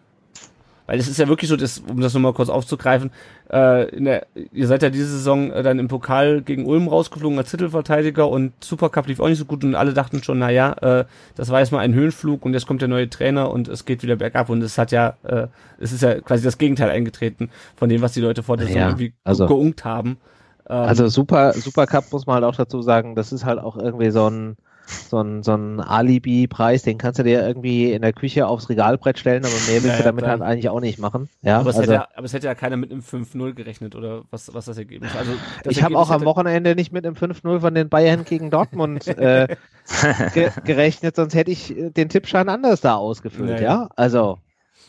Von daher. Ich, ich will es auch nicht an diesem Supercup festmachen, aber es, die, die Zweifel waren ja am Anfang zumindest von außen, denke ich, äh, schon ein bisschen da, ob die Eintracht nochmal so eine Saison hinlegen kann. Ja, also ich glaube, diese Gewinnermentalität kam tatsächlich damals mit Kovac, der halt wirklich so ein Mentalitätstrainer war, der, ähm, wo es ja eben in dieser Rückrunde dann auch darum ging, da nochmal irgendwie die Kohlen aus dem Feuer zu holen. Ähm, der hat da irgendwie ganz viel gerissen und der hat es dann halt auch einfach äh, fortgeführt. Und wenn du dann aber so diese, diese Mannschaft, dieses Team und dieses Ganze drumherum hast, was dich halt auch einfach über so Situationen drüber entwickelt. Ich meine, das kennt ja jeder von uns von seiner normalen ähm, Arbeit eigentlich auch. Wenn die Arbeit scheiße ist, aber das Team, in dem du dich bewegst, halt einfach geil ist und du dich gegenseitig da halt so ein bisschen aus dem, am Kragen aus dem Dreck rausziehst, dann kannst du halt auch die größte Scheißarbeit irgendwie überstehen. Mhm. Und das ist das, was wir halt in der Mannschaft auch haben. Und dann stören dich auch so ein 5-0 im Supercup gegen die Bayern und so ein Pokal aus gegen Ulm. Dann denkst du halt auch so, okay, und jetzt ziehen wir uns gemeinsam aus dem Dreck wieder raus und jetzt erst recht, jetzt gucken wir mal, was geht. Weil du bist ja dann auch gerade in den ersten Spielen als der Underdog da irgendwo unterwegs. Da denkst du ja auch von wegen, ja, die hier Supercup war nix, Pokal war auch nix. Äh, dann du vielleicht noch die ersten zwei Spiele irgendwie in der Saison in den Sand. Dann sagen sie alle, ja gut, letztes Jahr war so ein äh, One-Trick-Pony, auf Wiedersehen. Ja, dann lässt sich halt auch ganz anders da irgendwie mal spielen. Und bis die verstanden haben, dass du halt dann doch irgendwie der geile Superhecht bist, dann ist es halt auch irgendwie wieder fast zu spät. Ja, ja. Aber ich glaube, das ist genau das, was beim, was beim VfB fehlt. Auch diese, diese, ähm ja, aber das ist halt auch nachvollziehbar. Ihr seid jetzt gerade, also jetzt gerade zumindest nachvollziehbar, dass das jetzt nicht entstehen kann, weil ihr seid einfach jetzt in einer sehr bescheidenen Situation, würde ich es jetzt mal freundlich umschreiben. Ähm, du kannst jetzt nicht alles vergessen, was davor war. Ja? ja, ja. das ist halt einfach schwierig. Du musst irgendwann diesen Schlusspunkt setzen. Den hatten wir damals mit der gewonnenen Relegation gegen Nürnberg. Ja, und dann konnten wir alles das, was davor war, abarbeiten, ignorieren und dann war der klare Blick nach vorne. Ja. So, das könnt ihr dann machen, wenn ihr das Thema für euch jetzt oder wenn der Verein das Thema dann irgendwie abgeschlossen habt ähm, und dann halt nach vorne gucken. Dann ja. geht das wieder. Ja, das ist aber, das ist es aber. Wir dachten ja eigentlich schon, nachdem wir da irgendwie noch ähm, auf Platz 7 gerutscht sind und irgendwie äh, am Montag nach dem letzten Saisonspiel, wo wir die Bayern in deren Stadion äh, 4-1 weggemacht haben, stellen wir fünf neue Spieler vor und du denkst okay, die Rückrunde war vielleicht ein bisschen glücklich, aber das war vielleicht der Schubs, den wir brauchten. Jetzt holen wir die Spieler und jetzt können wir zumindest mal eine ruhige Saison verleben. Ja, zumindest nicht schon wieder äh, bis zum Ende im Abstiegskampf drin stecken und herauskommt die schlechteste äh, Saison in der, Gesch in der Bundesliga-Geschichte des VfB. Ja? Also wir sind momentan noch, ich glaube, zwölf Punkte schlechter als 2016 zum gleichen ja. Zeitpunkt. Und das ist mhm. halt einfach so, da denkst du dir, wie, wie kann das sein? Also, ja. Das ist quasi das Gegenteil von euch. Also, weil Kacke und nochmal ein bisschen beschissener. Äh, Im Gegensatz zu krass und nochmal eine Spur krasser in der, in der Folgesaison. Mhm. Ja. Schwierig. ja. Janik, möchtest du noch was zu dem Thema loswerden? Ansonsten würde ich sagen, wir äh, widmen uns noch ein paar weiteren Themen rund um den Brustring. Also, das ist natürlich ein Thema, worüber man eine eigene Podcast-Folge machen könnte. Äh, ich wollte es gerade sagen. Ihr habt das ja jetzt sehr ausführlich oder wir haben das ja jetzt sehr ausführlich besprochen und dem ist nichts hinzuzufügen. Wir hoffen jetzt einfach, dass wir Eintracht Part 2 sind und dann dass es vielleicht auch einen ähnlichen Weg geht, das würde ich so unterschreiben. ja. Wir können mal gucken, wir kommen ja gleich noch zu, zu möglichen Trainerkandidaten. Ähm, ja, schauen wir noch auf ein paar weitere Themen rund um den Brustring, ganz flott. Äh, ganz kurz, René, willst du jetzt dich verabschieden oder willst du noch äh, ich würde ähm, die, Tat, die Gelegenheit dann in der Tat gerne nutzen. Nicht, dass ich gerne noch mit euch irgendwie plaudern äh, möchte, aber ähm, mein Arbeitgeber hätte gerne, dass ich morgen relativ früh anfange zu arbeiten. Und ich hatte es vorhin schon zum, zum Lennart gesagt, ich weiß auch nicht, aus irgendeinem Grund ist so Schlaf etwas, was ich dann doch irgendwie gelegentlich mal brauche. Ähm, von daher würde ich mich an der Stelle hier verabschieden. Ich bedanke mich vielmals für die Einladung und mit euch ähm, über den VfB äh, sprechen zu können. Ähm, ich muss zugeben, ich hatte immer so einen kleinen so einen kleinen Febel für den für den VfB. Ich habe auch noch, glaube ich, irgendwo oben auf dem Dachboden diese diese äh, CD von diesem äh, Bobic Elba äh, Balakov Song, den die mal irgendwann aufgenommen haben. Magisches Dreieck. Ja. Also von daher ähm, so ganz ähm, freuen, also freuen würde es mich nicht, wenn der VfB runtergeht. Ähm, ich glaube schon, dass ihr die Relegation da noch irgendwie packen könnt und äh, drücke euch da die Daumen. Vielen Dank. Danke. Ansonsten, und ähm, wünsche euch ansonsten noch viel Spaß mit all den weiteren Themen, die ihr hier noch so auf der Liste stehen habt. Ich sehe das Dokument ja und gefühlt würde ich sagen, ist da noch mindestens eine Stunde Redebedarf. Hoffentlich nicht. Äh, genau, folgt dem René ähm, unter Rüsseltier bei Twitter mit UE natürlich. Hört den Eintracht Frankfurt Podcast und ähm, ja, René, nochmal äh, vielen Dank, dass du dir Zeit genommen hast, heute Abend mit uns da nicht für. Sprechen. Und euch dann noch einen schönen Abend. Danke. Macht's Vielen gut. Dank, René. Ja. Mach's gut. Ciao. Gut, Janik, dann machen wir noch schnell äh, den Rest der Folge hier ja. zu Ende. Ähm, genau, die weiteren Themen rund um den Brustring. Nachwuchsmannschaften, VfB hat jetzt gegen Ulm verloren 0 zu 2, hat dann Mark Kienle entlassen als sportlichen Leiter. Ähm, Andi Hinkel ist jetzt neuer Trainer und Michael Gentner sportlicher Leiter der U21. Äh, dann das erste Spiel jetzt am Wochenende gegen Barling 0 zu 0. Äh, die VfB 2 ist jetzt auf Platz 16 abgerutscht. Äh, da Aalen sehr wahrscheinlich aus der dritten Liga absteigt, ist auf Platz 15 Abstiegsplatz und wenn Groß Asbach mhm. auch noch runtergeht, ist es Platz 14. Ähm, ich bin mal gespannt. Wird äh, sehr eng. Ja, Wird sehr, wie, sehr eng. Wie das äh, bei denen ausgeht. Besser sieht es aus bei der A-Jugend. Die haben gegen Ingolstadt 3-1 gewonnen und gegen den FSV Frankfurt 2-1, sind immer noch Tabellenführer. Haben jetzt fünf Punkte Vorsprung auf Platz 2. Äh, spielen jetzt noch gegen Nürnberg und Lautern. Ähm, zu Hause und gegen Freiburg und Hoffenheim auswärts und stehen natürlich im Pokalfinale. Und die B-Jugend hat gegen Ingolstadt und Bayern jeweils mit 3 zu 0 gewonnen, äh, sind jetzt aber auf Platz 6. Äh, die Meisterschaft ist schon futsch, die können die Bayern, die Tabellenführer sind, nicht mehr einholen. Äh, paar sonstige Themen noch. Äh, Maffeo hatten wir schon wieder, äh, hatten wir schon drüber gesprochen. Borna Sosa hat sich dann im der Länderspielpause, die jetzt auch schon ein bisschen her ist, quasi am Tag, nachdem wir darüber gesprochen hatten, in der letzten Folge, warum Borna Sosa nicht mehr eingesetzt wird, ähm, spricht er genau das an äh, und hat dann ein ziemlich dämliches Interview gegeben ähm, in seiner äh, beim Länderspiel, der Länderspielreise mit Heimat. der kroatischen, genau, dem kroatischen Fernsehen. Ich verstehe das irgendwie nicht, dass Spieler dann immer noch denken, dass das nicht in Deutschland ankommt, äh, wenn die in ihrer ja. Heimatsprache so ein Interview geben. Äh, hat sich halt beschwert, dass, ähm, dass er nicht eingesetzt wird. Und als er dann zurückkam, gab es dann äh, bei Instagram ein, ein, ein hervorragenden, hervorragenden Deutsch ähm, geschriebenes Statement. Übersetzer, ja.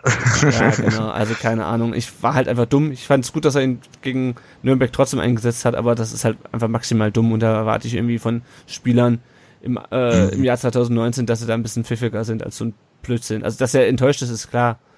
Ja. Aber dann, dann soll er es im Training zeigen, aber nicht mit solchen doofen Interviews und ja, er ist eigentlich, auch wenn er jung ist, ist er trotzdem alt genug, um zu wissen, was er damit anrichtet. Punkt ja, aus.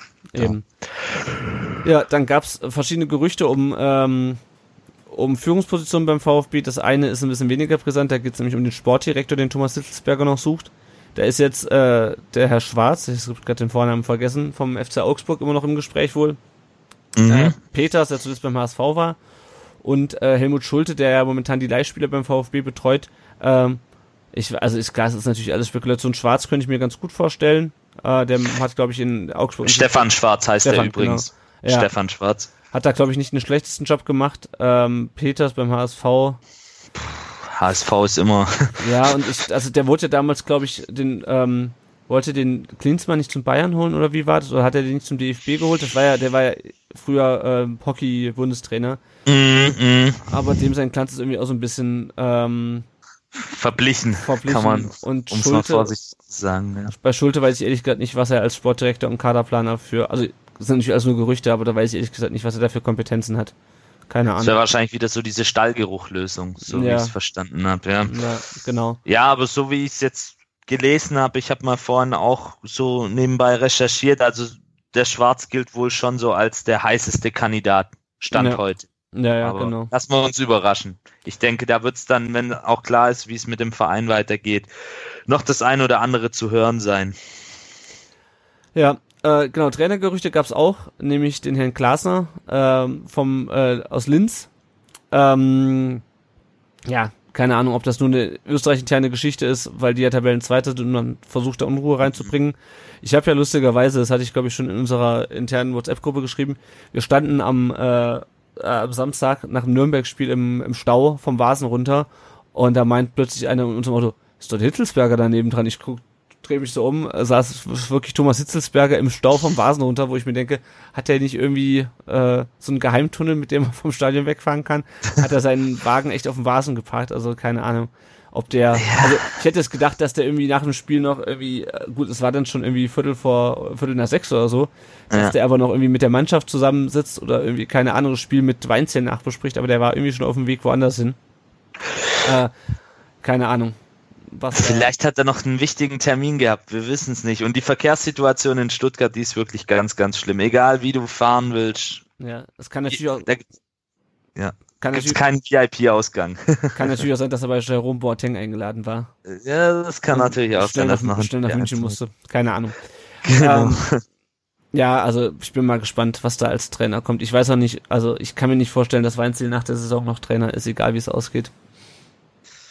Ja, darüber habe ich mir ehrlich gesagt noch keine großen Gedanken gemacht, weil für mich jetzt erstmal das Ziel der Klassenerhalt steht, aber ja. durchaus wird es wahrscheinlich in einigen Positionen, in einigen wichtigen Positionen Änderungen geben und davon denke ich, könnte auch der Trainer betroffen sein.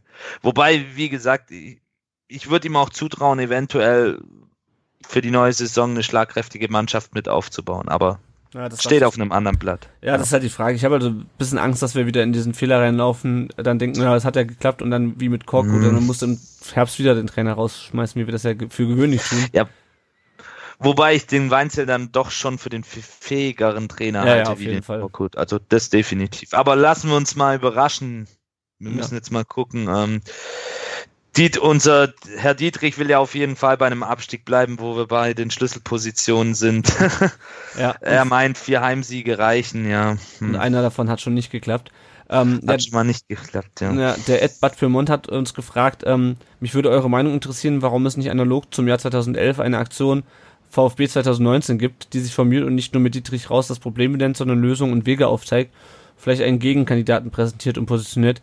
Äh, vielleicht gibt's die, äh, ich weiß es ehrlich gesagt nicht, äh, zumindestens abgesehen von, äh, gut, das CC hat ja eine relativ ausführliche Stellungnahme geschrieben, aber so eine richtige mhm. Aktion, die sich da sozusagen äh, um Gegenkandidaten bemüht, äh, scheint es bisher noch nicht zu geben. Ähm, ja. Meines Wissens das höre ich jetzt tatsächlich zum ersten Mal, aber so, aber er schreibt ja auch nicht, dass es sowas gibt, sondern er fragt, ob es so, ob's sowas überhaupt gerade gibt oder warum es sowas nicht gibt. Aber ja. ist mir nicht bekannt, ja, es dass ist, es da was gibt. Ne, es ist halt, ist halt schwierig, äh, ähm, was heißt schwierig? Ich glaube 2011 hatten wir damals auch, ähm, ich weiß nicht mehr wer, ich war das Rohleder. Ich meine, es hätte auf jeden Fall ähm, auch Helmut Rohleder war es, ja, glaube ich. Verschiedene ja. prominente Figuren gegeben, die sich da vorne dran gestellt haben. Und das ist, glaube ich, so ein bisschen die Geschichte, solange, solange sich da keiner vorne dran stellt. Ich meine, Jürgen Klinsmann hält sich ja auch bedeckt und ist ja sowieso ganz beleidigt momentan. Ähm, ja, keine Ahnung. Ich glaube, ähm, wenn du nicht so eine so eine äh, Figur vorne hast, äh, die das so ein bisschen auch mit Prominenz anführt, dann ist das, glaube ich, schwierig. Ähm, das ist schwierig. Das, man hat es jetzt in Hannover gesehen, es kann funktionieren, aber dann muss, muss sich da halt schon eine schlagkräftige Opposition auch bilden. Mit Ex-Spielern. Ja. ja. Und richtig organisiert, genau. Und ich, ich weiß jetzt auch nicht, ob das in der jetzigen Situation noch so förderlich wäre, wenn es da noch irgendwie sowas in der Art gäbe. Ich glaube auch, ich glaube auch, dass wenn du jetzt irgendwie aus der Deckung kommst und äh, dann wird dir nur vorgeworfen, dass du im Abstiegskampf halt Unruhe in den Verein bringst. Und, äh, Populismus äh, wird dir dann einfach vorgeworfen und das ist ja dann auch Wasser auf die Mühlen von Herrn Dietrich, das muss man ja auch fairerweise sagen. Ja. Weil dann sagt er, guckt mal, was, was seid ihr für Fans, dass ihr jetzt in der Situation sowas genau. ansetzt hier. Ja. Naja, genau. Jo, äh, Osan Kabak, auch wenig überraschend, hat beim Abstieg eine Ausstiegsklausel. Das kam jetzt in den letzten zwei Wochen noch raus. Äh, ja. Und noch äh, eine schönere Sache, äh, die Fantastic Females Ausstellung äh, ist jetzt auch nach Stuttgart gekommen. Heute wurde sie äh, nee, am ähm, 6. genau, also am Samstag, äh, am Tag des Nürnberg. Wurde sie eröffnet, ja. Wurde sie eröffnet. Heute Abend ist, glaube ich, eine Podiumsdiskussion und ist noch bis zum 18. April offen im VfB Fan Projekt. Ähm, schaut auf jeden Fall mal vorbei äh, wenn ihr die Chance habt. Äh, und diese äh, sehr interessante Ausstellung, die ich leider selber noch nicht gesehen habe, ähm, äh, wenn die in, in, ähm, in Stuttgart ist. Ich schaue mal, dass ich sie mir vielleicht in Mainz angucken kann, weil nach Stuttgart äh, schaffe ich es unter der Woche oder so, glaube ich, bis zum 18. ist nicht mehr. Ähm, ja, und wenn wir noch auf die Ex-VfBler schauen, ähm, Takuma Asano ist ja nach Hannover ausgeliehen die Saison, darf aber jetzt für den Rest der Saison nicht mehr spielen. Äh, hat, äh, Thomas Soll hat eine schriftliche Anweisung von ähm, von Martin Kind, weil wenn er jetzt noch so und so viele Minuten ähm, mehr spielt, dann müsste Hannover ihn verpflichten für was, dreieinhalb Millionen oder sowas? Dreieinhalb Millionen. Ja, und das möchten ja. sie bei dem fast sicher stehenden, fast feststehenden Abstieg äh, vermeiden, äh, zumal Asano, ähnlich wie bei uns, das auch nicht so wirklich gezeigt hat, dass er Erstliga tauglich ist. Ähm, ja, aber es ist schon irgendwie komisch. Bin mal gespannt, wo der nächste Saison landet. Ob Arsenal den nochmal verleiht oder, na, na, mal schauen. Jo, ähm, dann sind wir auch schon fast am Ende. Die üblichen Hinweise noch für euch. Äh, wir freuen uns natürlich, wenn ihr uns finanziell unterstützt. Das könnt ihr auf Patreon tun, schon mit einem kleinen monatlichen Beitrag, der uns sehr viel hilft. Damit äh, decken wir beispielsweise die laufenden Kosten, die hier so äh, entstehen, äh, für den für den Server Space und für die Nachbearbeitung des Podcasts. Äh, ihr könnt uns auch bei, ähm, bei PayPal unterstützen äh, mit Beträgen in jedweder Größe. Äh, wir haben drei Unterstützer bei Patreon, die uns mit 5 Euro im Monat unterstützen. Das ist das Timo Hildebrand Level. Äh, und damit dürfen sie auch in jeder Folge genannt werden. Das sind Matthias, Ron und Christoph. Und ähm, ja, beim Tippspiel, da schauen wir da noch kurz drauf. Äh, Prinz Poldi, immer noch der geilste Name, führt die Tabelle an mit 365 Punkten. Unfassbar. Seba 352 und Bernd 1893 mit 347. Äh, ich gucke mal, ich habe Nee, ich will gar nicht gucken. Ich habe sieben Punkte beim letzten Mal. Ich äh, tippe, das Problem ist, dass ich grundsätzlich nicht für äh, Red Bull und äh, VW und, und, und Hoffenheim ja. tippe und grundsätzlich auch keine Niederlage für den VfB und dann ist es halt irgendwann schwierig mit den Punkten. Dann ist die Quote im Eimer, das kannst du dann vergessen. Wenn du dir dann die Tabelle anguckst. Ja, ähm, ja. ihr könnt uns natürlich auch äh, anders unterstützen als finanziell. Wir freuen uns sehr, wenn ihr uns bei Apple Podcast eine Rezension da lasst und fünf Sterne. Wenn ihr uns was da lasst, dann lesen wir das hier auch gerne vor. Ansonsten äh, gerne auch den Leuten weiter sagen, dass es uns gibt. Erklärt den Leuten, was ein Podcast ist, wie man das runterlädt.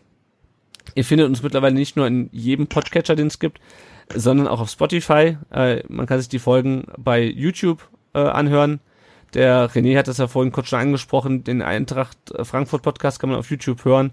Äh, uns auch, auch zwei Stunden lang.